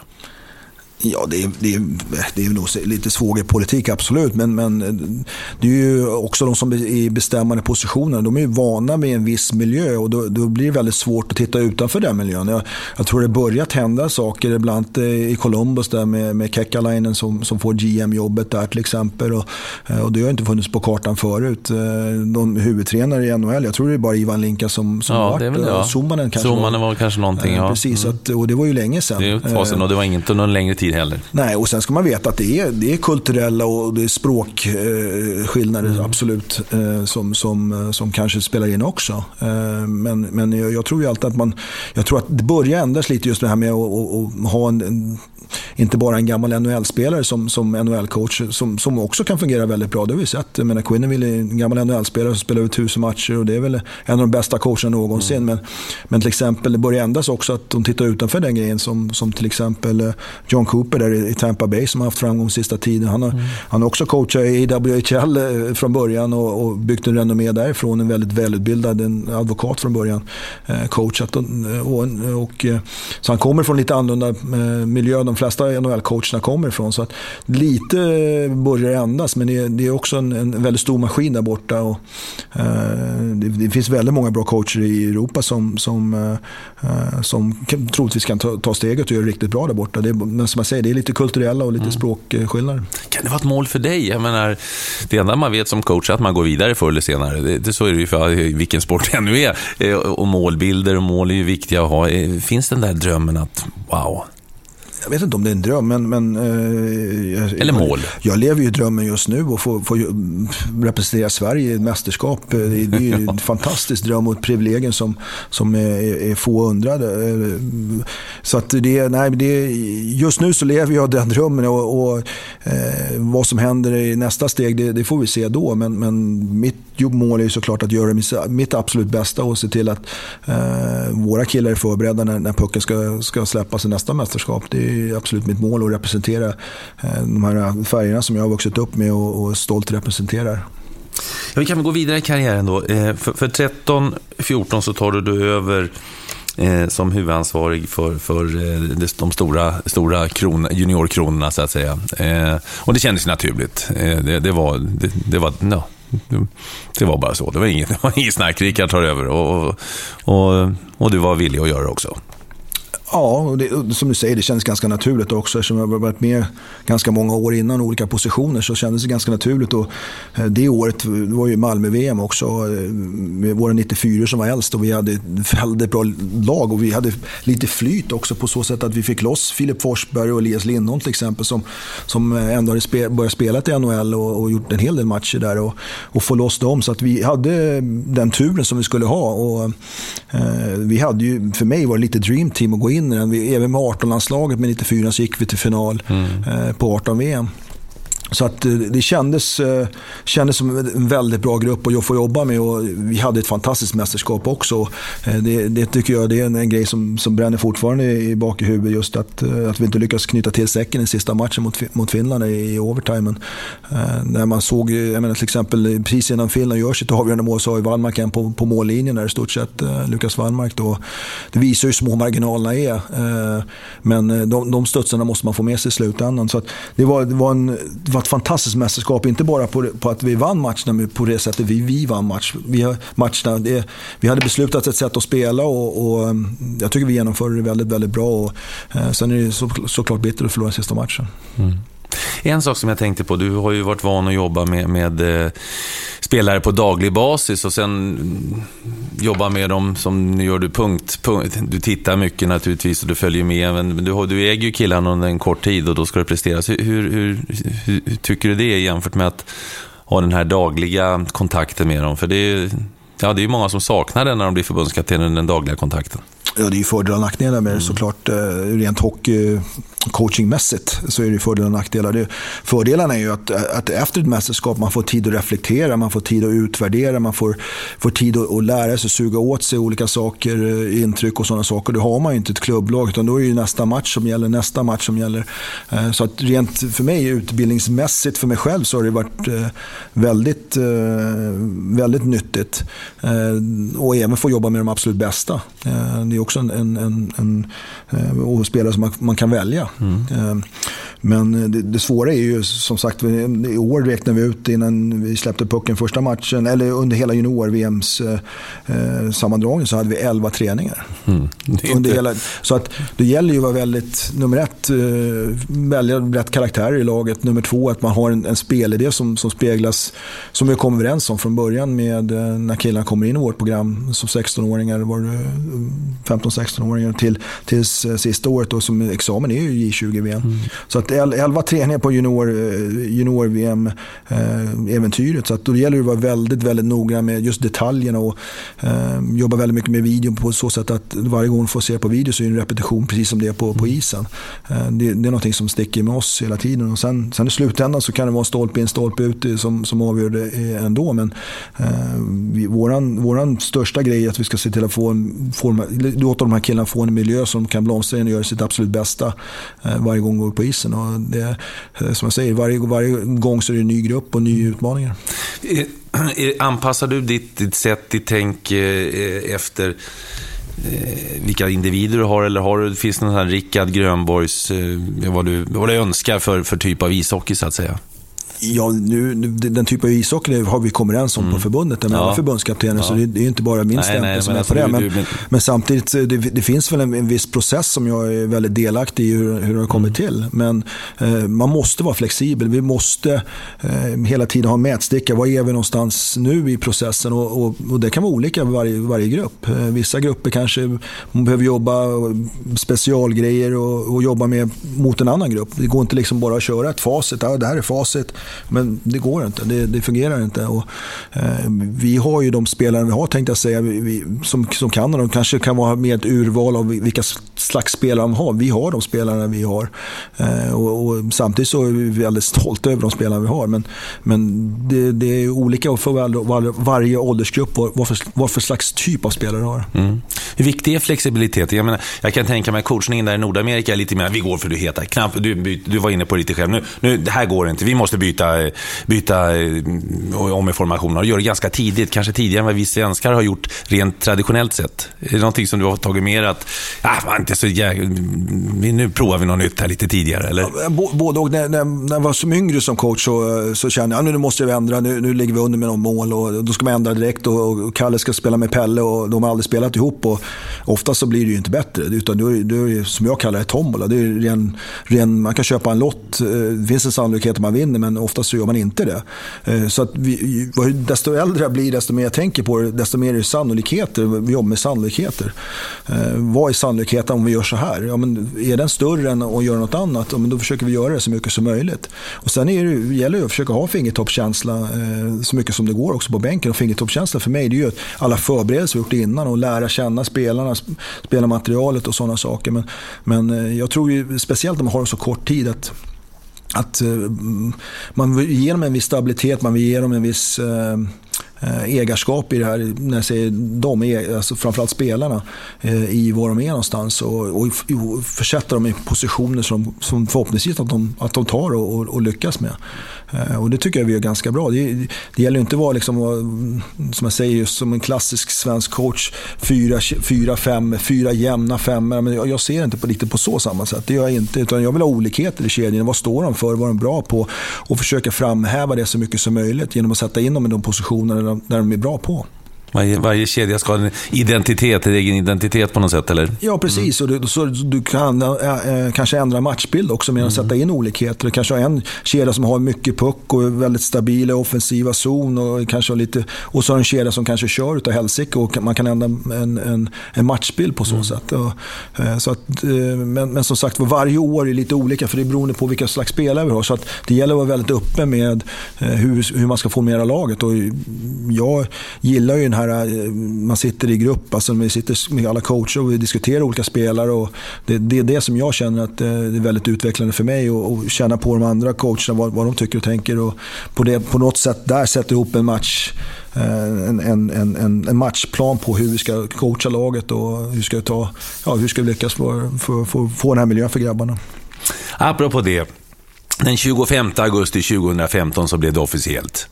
Rika Grönborg tar över som förbundskapten, blir vår blivande förbundskapten. Pelle slutar ju nu efter VM i Moskva. Eh, och du får ju inleda med det kanske häftigaste som, eh, i mina ögon i alla fall, kan inträffa. Ett, ett, ett mästerskap, eh, ett World Cup i, i Toronto, i hockeyns mecka. Eh, och, och få plocka ihop en stab. Det är du och Garpenlöv och, och Poppe då, Popovic. Och sen ska ni ha lite hjälp av Alfredsson och Lis. Berätta, för det, det, det känns ju jättehäftigt. Eh, och, och ja, och bara prata om det. ja, och, och det, känns, det känns också ganska naturligt. Utan min roll ändras inte så jäkla mycket liksom, vad jag gör dagligen. Förutom att man är mer i skottgluggen. Mm. Med, eh, och framförallt då för media. För de, mm. de vill ha någon ja. som ska stå för allting. Och, och det, jag har inget problem med det. Men, men på något sätt, min själva arbetsbeskrivning är ganska liknande vad, vad det varit mm. innan. Men, men det som är utmanande är att få jobba med de absolut bästa spelarna i världen mm. just nu. Eh, och få göra det tillsammans med, med en stab som har en fantastisk erfarenhet som, som kanske inte jag har. Eh, och, och sitta i samma rum som dem och, och pumpa dem för information från, från deras perspektiv är eh, en fantastisk eh, ynnest för mig. Ja. Eh, jag berättar om organisationen. Hur kommer det se ut? Du är på väg nu. På torsdag ska du iväg på, på en lång turné, en, tre veckor i, Nordamerika och en himla massa matcher från, från väst till öst. Eh, och då ska Garpen med eh, och, och Lidström ska med på en liten sväng där också. Va? Så ska du träffa Alfredsson. Jag berättar om hur, hur du har byggt upp det och hur du har tänkt den här organisationen. Ja, det, det, det, viktigaste för mig tycker jag eh, var ju att se till att var och en av eh, våra eh, rådgivare och likväl eh, coacher, att de har en arbetsuppgift eh, som, som de accepterar. Och, eh, oftast har man någonting att ta på, att man har en arbetsuppgift så, så eh, då kan man eh, blomstra på något sätt. Så känner jag. Och, så att vi, vi satte oss ner första mötet var stort sett, okej, okay, det här är din arbetsuppgift, accepterar du den arbetsuppgiften? Ja. Så att eh, var och en av oss har en, en, en, funktion i arbetet just nu. Och, eh, vårt mål med den här resan är ju, eh, Johan åker ju på sin resa, vi, vi ses inte någon gång under den här resans gång. Eh, däremot så ska Niklas med mig då, för de första två stoppen i alla fall när vi åker till Tampa och, och Phoenix. Ehm, och eh, stort sett arbetsbeskrivningen är ju att, eh, att eh, Johan Garpenlöv är ansvarig för för, för powerplay. Han är ansvarig forwardscoach helt enkelt. Och offensiva situationer som 6 mot 5, offensiva teckningar. Det kommer vara hans ansvarsområde. Och Peter Popovics ansvarsområde kommer ju vara de defensiva situationerna som, som penley kill och, och backar. Och eh, även eh, 5 mot 6 situationer till exempel. Så för att hårdra det, och, eh, för att de ska få, få stöd i deras arbete så ska, ska Niklas Lidström hjälpa till Peter Popovic i hans arbetsuppgift och stödja och, och vara rådgivare mest åt, åt Peter. Då. Eh, och även att eh, Alfredsson är det med, med Johan då, Garpenlöv som, som stöd för honom och, och stöta och blöta olika situationer. Eh, och medan Mats Sundin är mer ett övergripande ansvar. Men alla vi som är i rådgivargruppen, likväl som coacher, vi, vi är med i den här beslutsprocessen, vilka spelare vi ska ha och laguttagningarna. Eh, sen när turneringen sätter igång så, så, så kommer våra advisors ge oss eh, råd och tips på resans gång, eh, vad de ser deras, från deras perspektiv för att hjälpa oss med, med eh, vårt jobb på bänken. Men det funkar eh, för, för en som är utanför. Om du, om du, du står där, du har full koll på, på liret. Va? Och så, så, så skickar Poppe in de där backarna och, och med de forwards i det här läget. Går du in och säger nej, stopp och belägg. Och så, eh, eller hur, hur, hur pass följsam är man? Hur, hur, ja, hur, hur, mycket tittar man, hur mycket går in och ibland och, och, och tar över. Och, för ibland så, ja, du är ju ytterst ansvarig. Så ja, är det ju. Ja, absolut. Och, och stort sett vad vi gör innan är ju att vi, vi kommer överens om att det här är vår gameplan till att börja mm. med. Men du vet hur det är med gameplan. Mm. Och så är plötsligt så, så blir bästa spelaren skadad. Och, vi åker på två utvisningar och ja, det ena och andra, vad som helst kan hända. Så det gäller ju liksom att vara följsam på så sätt. Men däremot så måste man ha en grundplan. För har man en grundplan då är det enklare, tycker jag, att vara flexibel. Mm. Och grundplanen är ju att vi sätter oss ner och så beslutar oss. Det här är gameplanen. Liksom, att, eh, beroende på vilken motståndare vi har, hur vill vi att matchen ska se ut, ja, men då måste vi göra vissa saker. Mm. Eh, så att, eh, baserat på den grundplanen, någonstans, det som mitt huvudansvar är, det är att se till att beslut tas. Eh, för att innan dess så tycker jag att då ska vara högt i tak. Men någonstans i den här beslutsprocessen så ska vi ta ett beslut. Och det är mitt, mitt jobb att se till att det beslutet tas. Det är samma sak här. När vi kommer igenom en gameplan så säger jag, ja, då kommer vi överens om det här. Ja, så, så beslutar vi det. Eh, och sen som jag säger, just att, eh, att man har en bra dialog på, på bänken också när, när det händer grejer. Mm. För att man, ofta så ligger man, man coachar, att man ligger två, en, två, kanske till och med tre byten fram, fram i tiden i, i, i huvudet. Ehm, och då gäller det liksom att man kan göra små förändringar rent spelmässigt. Och det Johan kommer göra väldigt mycket på bänken individuellt med spelare. Någon som kanske med, med, med pressspel eller vad det nu kan vara. Något, något taktiskt, eh, individuellt taktiska grejer så, så kan han direkt påpeka det. Sen, sen kommer vi även ha en, en hörsnäcka uppe i, på läktaren. Tänkte jag säga, sitter Lidström och de där uppe då? då Sundin? Ja, den arbetsvården har vi inte kommit, så långt har vi inte kommit än. Men vi kommer få information där uppifrån och det finns vissa spe, specifika saker som, som vi behöver för att ta rätt beslut nere på bänken som, som kommer förmedlas mm. där nere eh, uppifrån ner till, till oss. Då. Så att, eh, men största grejen för oss är ju att vi förbereder oss, att just att vi har en plan, vi har en grund att stå på och eh, den, den, grunden har vi redan börjat jobba på och såklart med att vi väljer, första och vi ska välja rätt spelare i rätt position. Ja. Målsättningen, Ja, mål. Det känns som den här turneringen, alla lagen har chans att vinna. Så känns det. Det är inte som ett OS, inte som en ja. VM-turnering. Där vissa lag kan skrälla någon match, eh, men troligtvis inte kommer att vinna VM-guld eller ens medalj. Eh, utan här kan alla lagen vinna och det är det som är unikt med den här turneringen. Men eh, jag menar, vi kan vinna likväl som något annat lag och med, med den uppställningen av spelare vi har och den, den kapaciteten vi har så så ska vi med att kriga varenda match. Och det, det vore konstigt om inte spelarna kände samma sak. Vi har ett bekymmer, vi har för mycket kreativa backar. Vi tittar, det var vimlar av dem. De är ju superskickliga, många av dem. Det är nästan inflation i, i duktiga, spelskickliga backar. Ja, absolut, och det är fantastiskt jobb gjort att se till att vi har i den här positionen överhuvudtaget. Men, men någonstans i, i, ett, eh, i, ett, i ett sånt här lag så måste man ha en balans i vad, vad för slags spelare man har. Och, uh, Eh, och någonstans där, vi har ju börjat, ska börja med de här minst 16 spelare som vi ska ta ut i början av mars. Här och, eh, förhoppningsvis att det ska vara någon slags ryggrad, att de här killarna de ska bara med och någonstans där så kommer det andra spelare som, ja, de, de här kom, kompletterar väldigt bra och ser till att det här blir väldigt, väldigt bra i slutändan. Eh, och där har vi stött och blött en hel del kan jag säga. Och, eh, då är det allt från, från statik, statistiska värden som de är just nu. Det här gör de faktiskt. Mm. Det är svart på vitt. Det, går inte att komma ifrån till, till vad de är för slags människor. Mm. Ja, häftigt i alla fall att få försöka få ihop den här, den här, den här gruppen av, av ja, jättestjärnor, för det är de ju. Du har Norris Trophy-vinnare och du har Stanley Cup-vinnare och du har veteraner. Ja, det blir det blir ja, häftigt, häftigt helt enkelt. Vilken turnering. Eh, vem är den bästa spelare du spelat med, Rickard? Oh, bästa spelare jag spelat med? Alltså jag, går, jag går tillbaka till när, när man fick chansen att vara med i Rögle där med Kalle Elranta står ut för mig just den säsongen. Han var så fantastiskt bra på träning. Det var omöjligt att ta pucken av honom. Igor Stellman, samma sak. Eh, Brett Hedrick var ju en fantastisk spelare också när, när, när, man fick till, tillfälle att spela med honom. Eh, men eh, nej, det, jag glömmer säkert någon. Sen fick man ja, nej men det, det är väl någonstans där. Bäst har du spelat emot då? Oj ja, det, det, måste nog vara Peter Forsberg. Ja, vi, vi spelade en turnering i Scanarinken, vet du, man spelade dygnet runt turnering, jag kommer inte ihåg vad den hette. Mm, ja. Kringland Cup ja, tror jag Och eh, alla sa när vi skulle möta Modo så sa de att eh, ja, den här killen är riktigt bra. Så vänta bara, jag såg inte han på hela matchen, tänkte han är han så jäkla bra.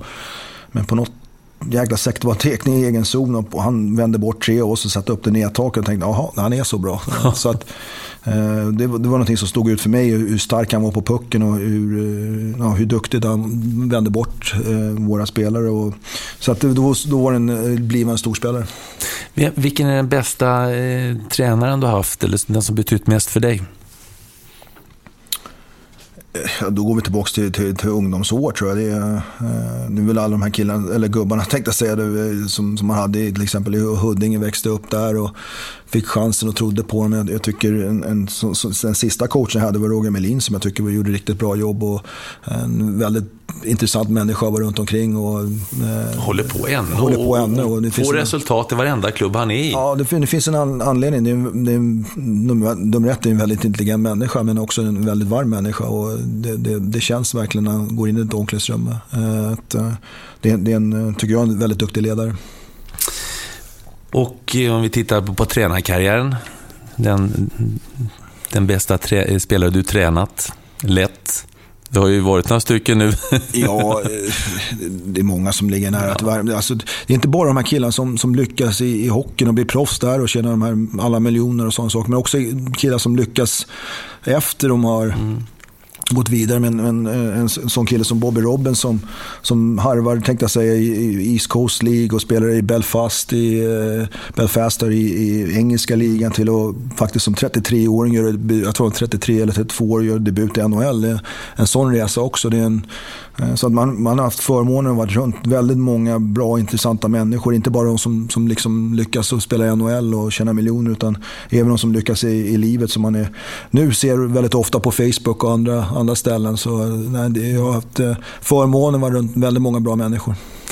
Har du någon, har du någon förebild? Mentor eller förebild som, som, som tränare?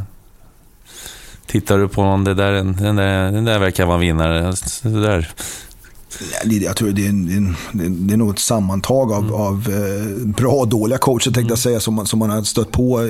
In, inte bara som coach men som, som spelare. Man, man försöker hela tiden se, speciellt de här äldre garder som har mer erfarenhet än vad, vad jag har, vad, vad de har gjort och lyckats med. Och, eh, jag tycker det är väldigt stimulerande för mig att sitta i, i förbundskaptensmötet där vi sitter allihopa och, och pratar och stöter och blöter. Allt från Dan Krona med, med, med Leffe Bork till till 16, 16 kaptenerna. Att få sitta och stöta blöta. Det är en väldigt olika varietet av, av människor i, i det rummet. Och, eh, det tycker jag är väldigt stimulerande att få höra deras resa och vad de gör och hur de ser på olika perspektiv. Det, det är stimulerande. Mm.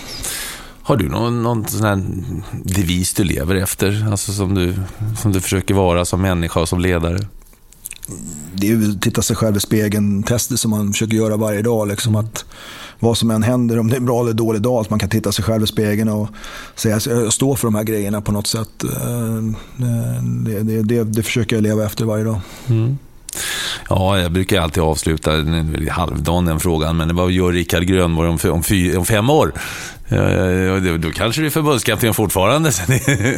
ja, det, ja. Det, det, är en... Eller NHL-coach. Och, ja, och, du fick välja ett NHL-lag. Vilket skulle det bli då? då? Är, det, är det Rangers? Ja. Du fick liksom fritt, eh, fritt spel. Det finns 30 lag, Rickard. Du får välja vilket. Vilket vill du ha? Det är de här klassiska lagen, tror jag. Ja, Original Six, ja. Ja, men det, det är ju nu på något sätt. Jag menar, allt från New York Rangers till, till uh, Toronto Maple ja. Leafs till Montreal. Jag menar, det är någonstans där. Boston Bruins. Det, det är den känslan på något mm. sätt. Men men eh, det, det, är så långt ifrån min, min vardag så det, det finns på kartan tänkte jag säga. Men, men det är ingenting som jag sitter och, och tänker på varje dag. Utan jag, jag, jag lever eh, fullt i den positionen jag är just nu. Och jag har fantastiskt roligt och det, det är en fantastiskt rolig utmaning för mig själv.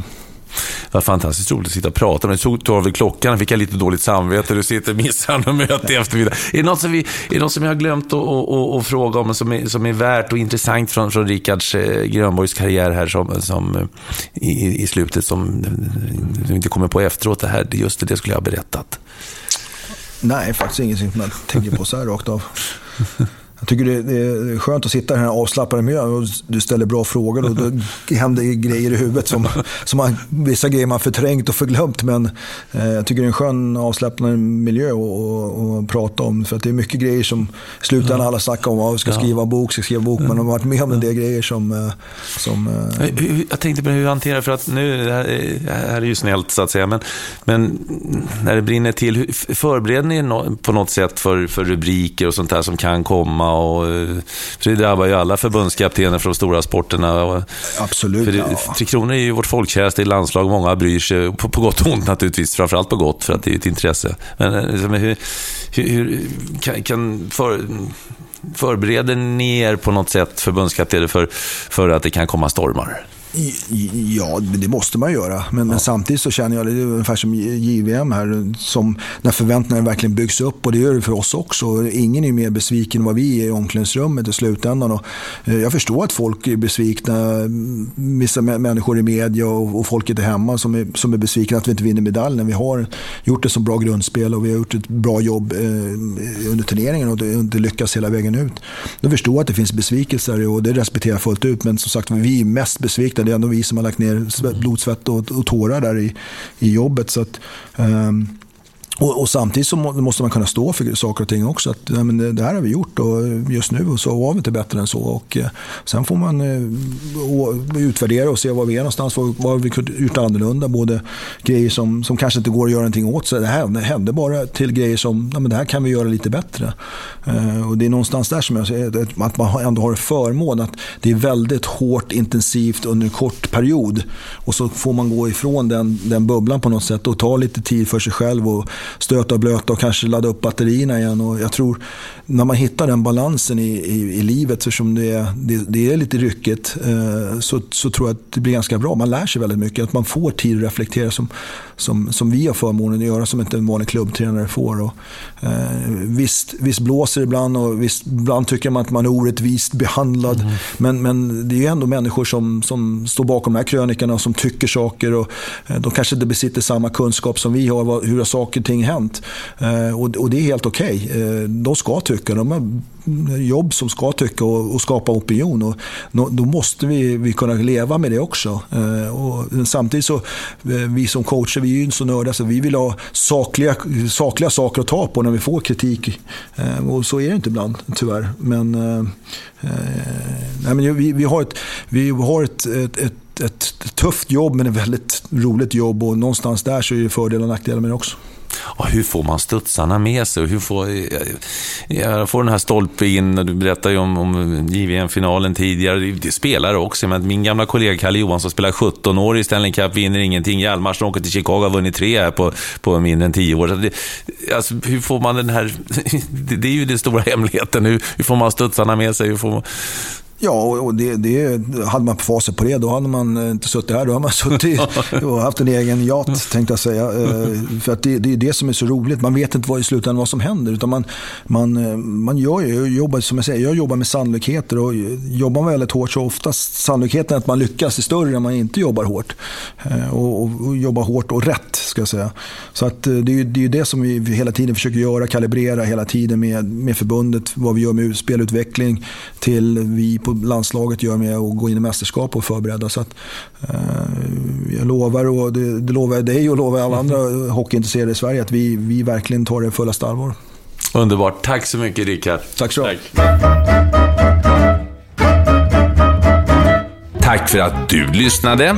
Vill du eh, nå mig så går det utmärkt via Twitter, Niklas Holmgren, eller hemsidan niklasholmgren.nu eller Facebooksidan Holmgren möter. Ha det så gott så länge. Hej hej!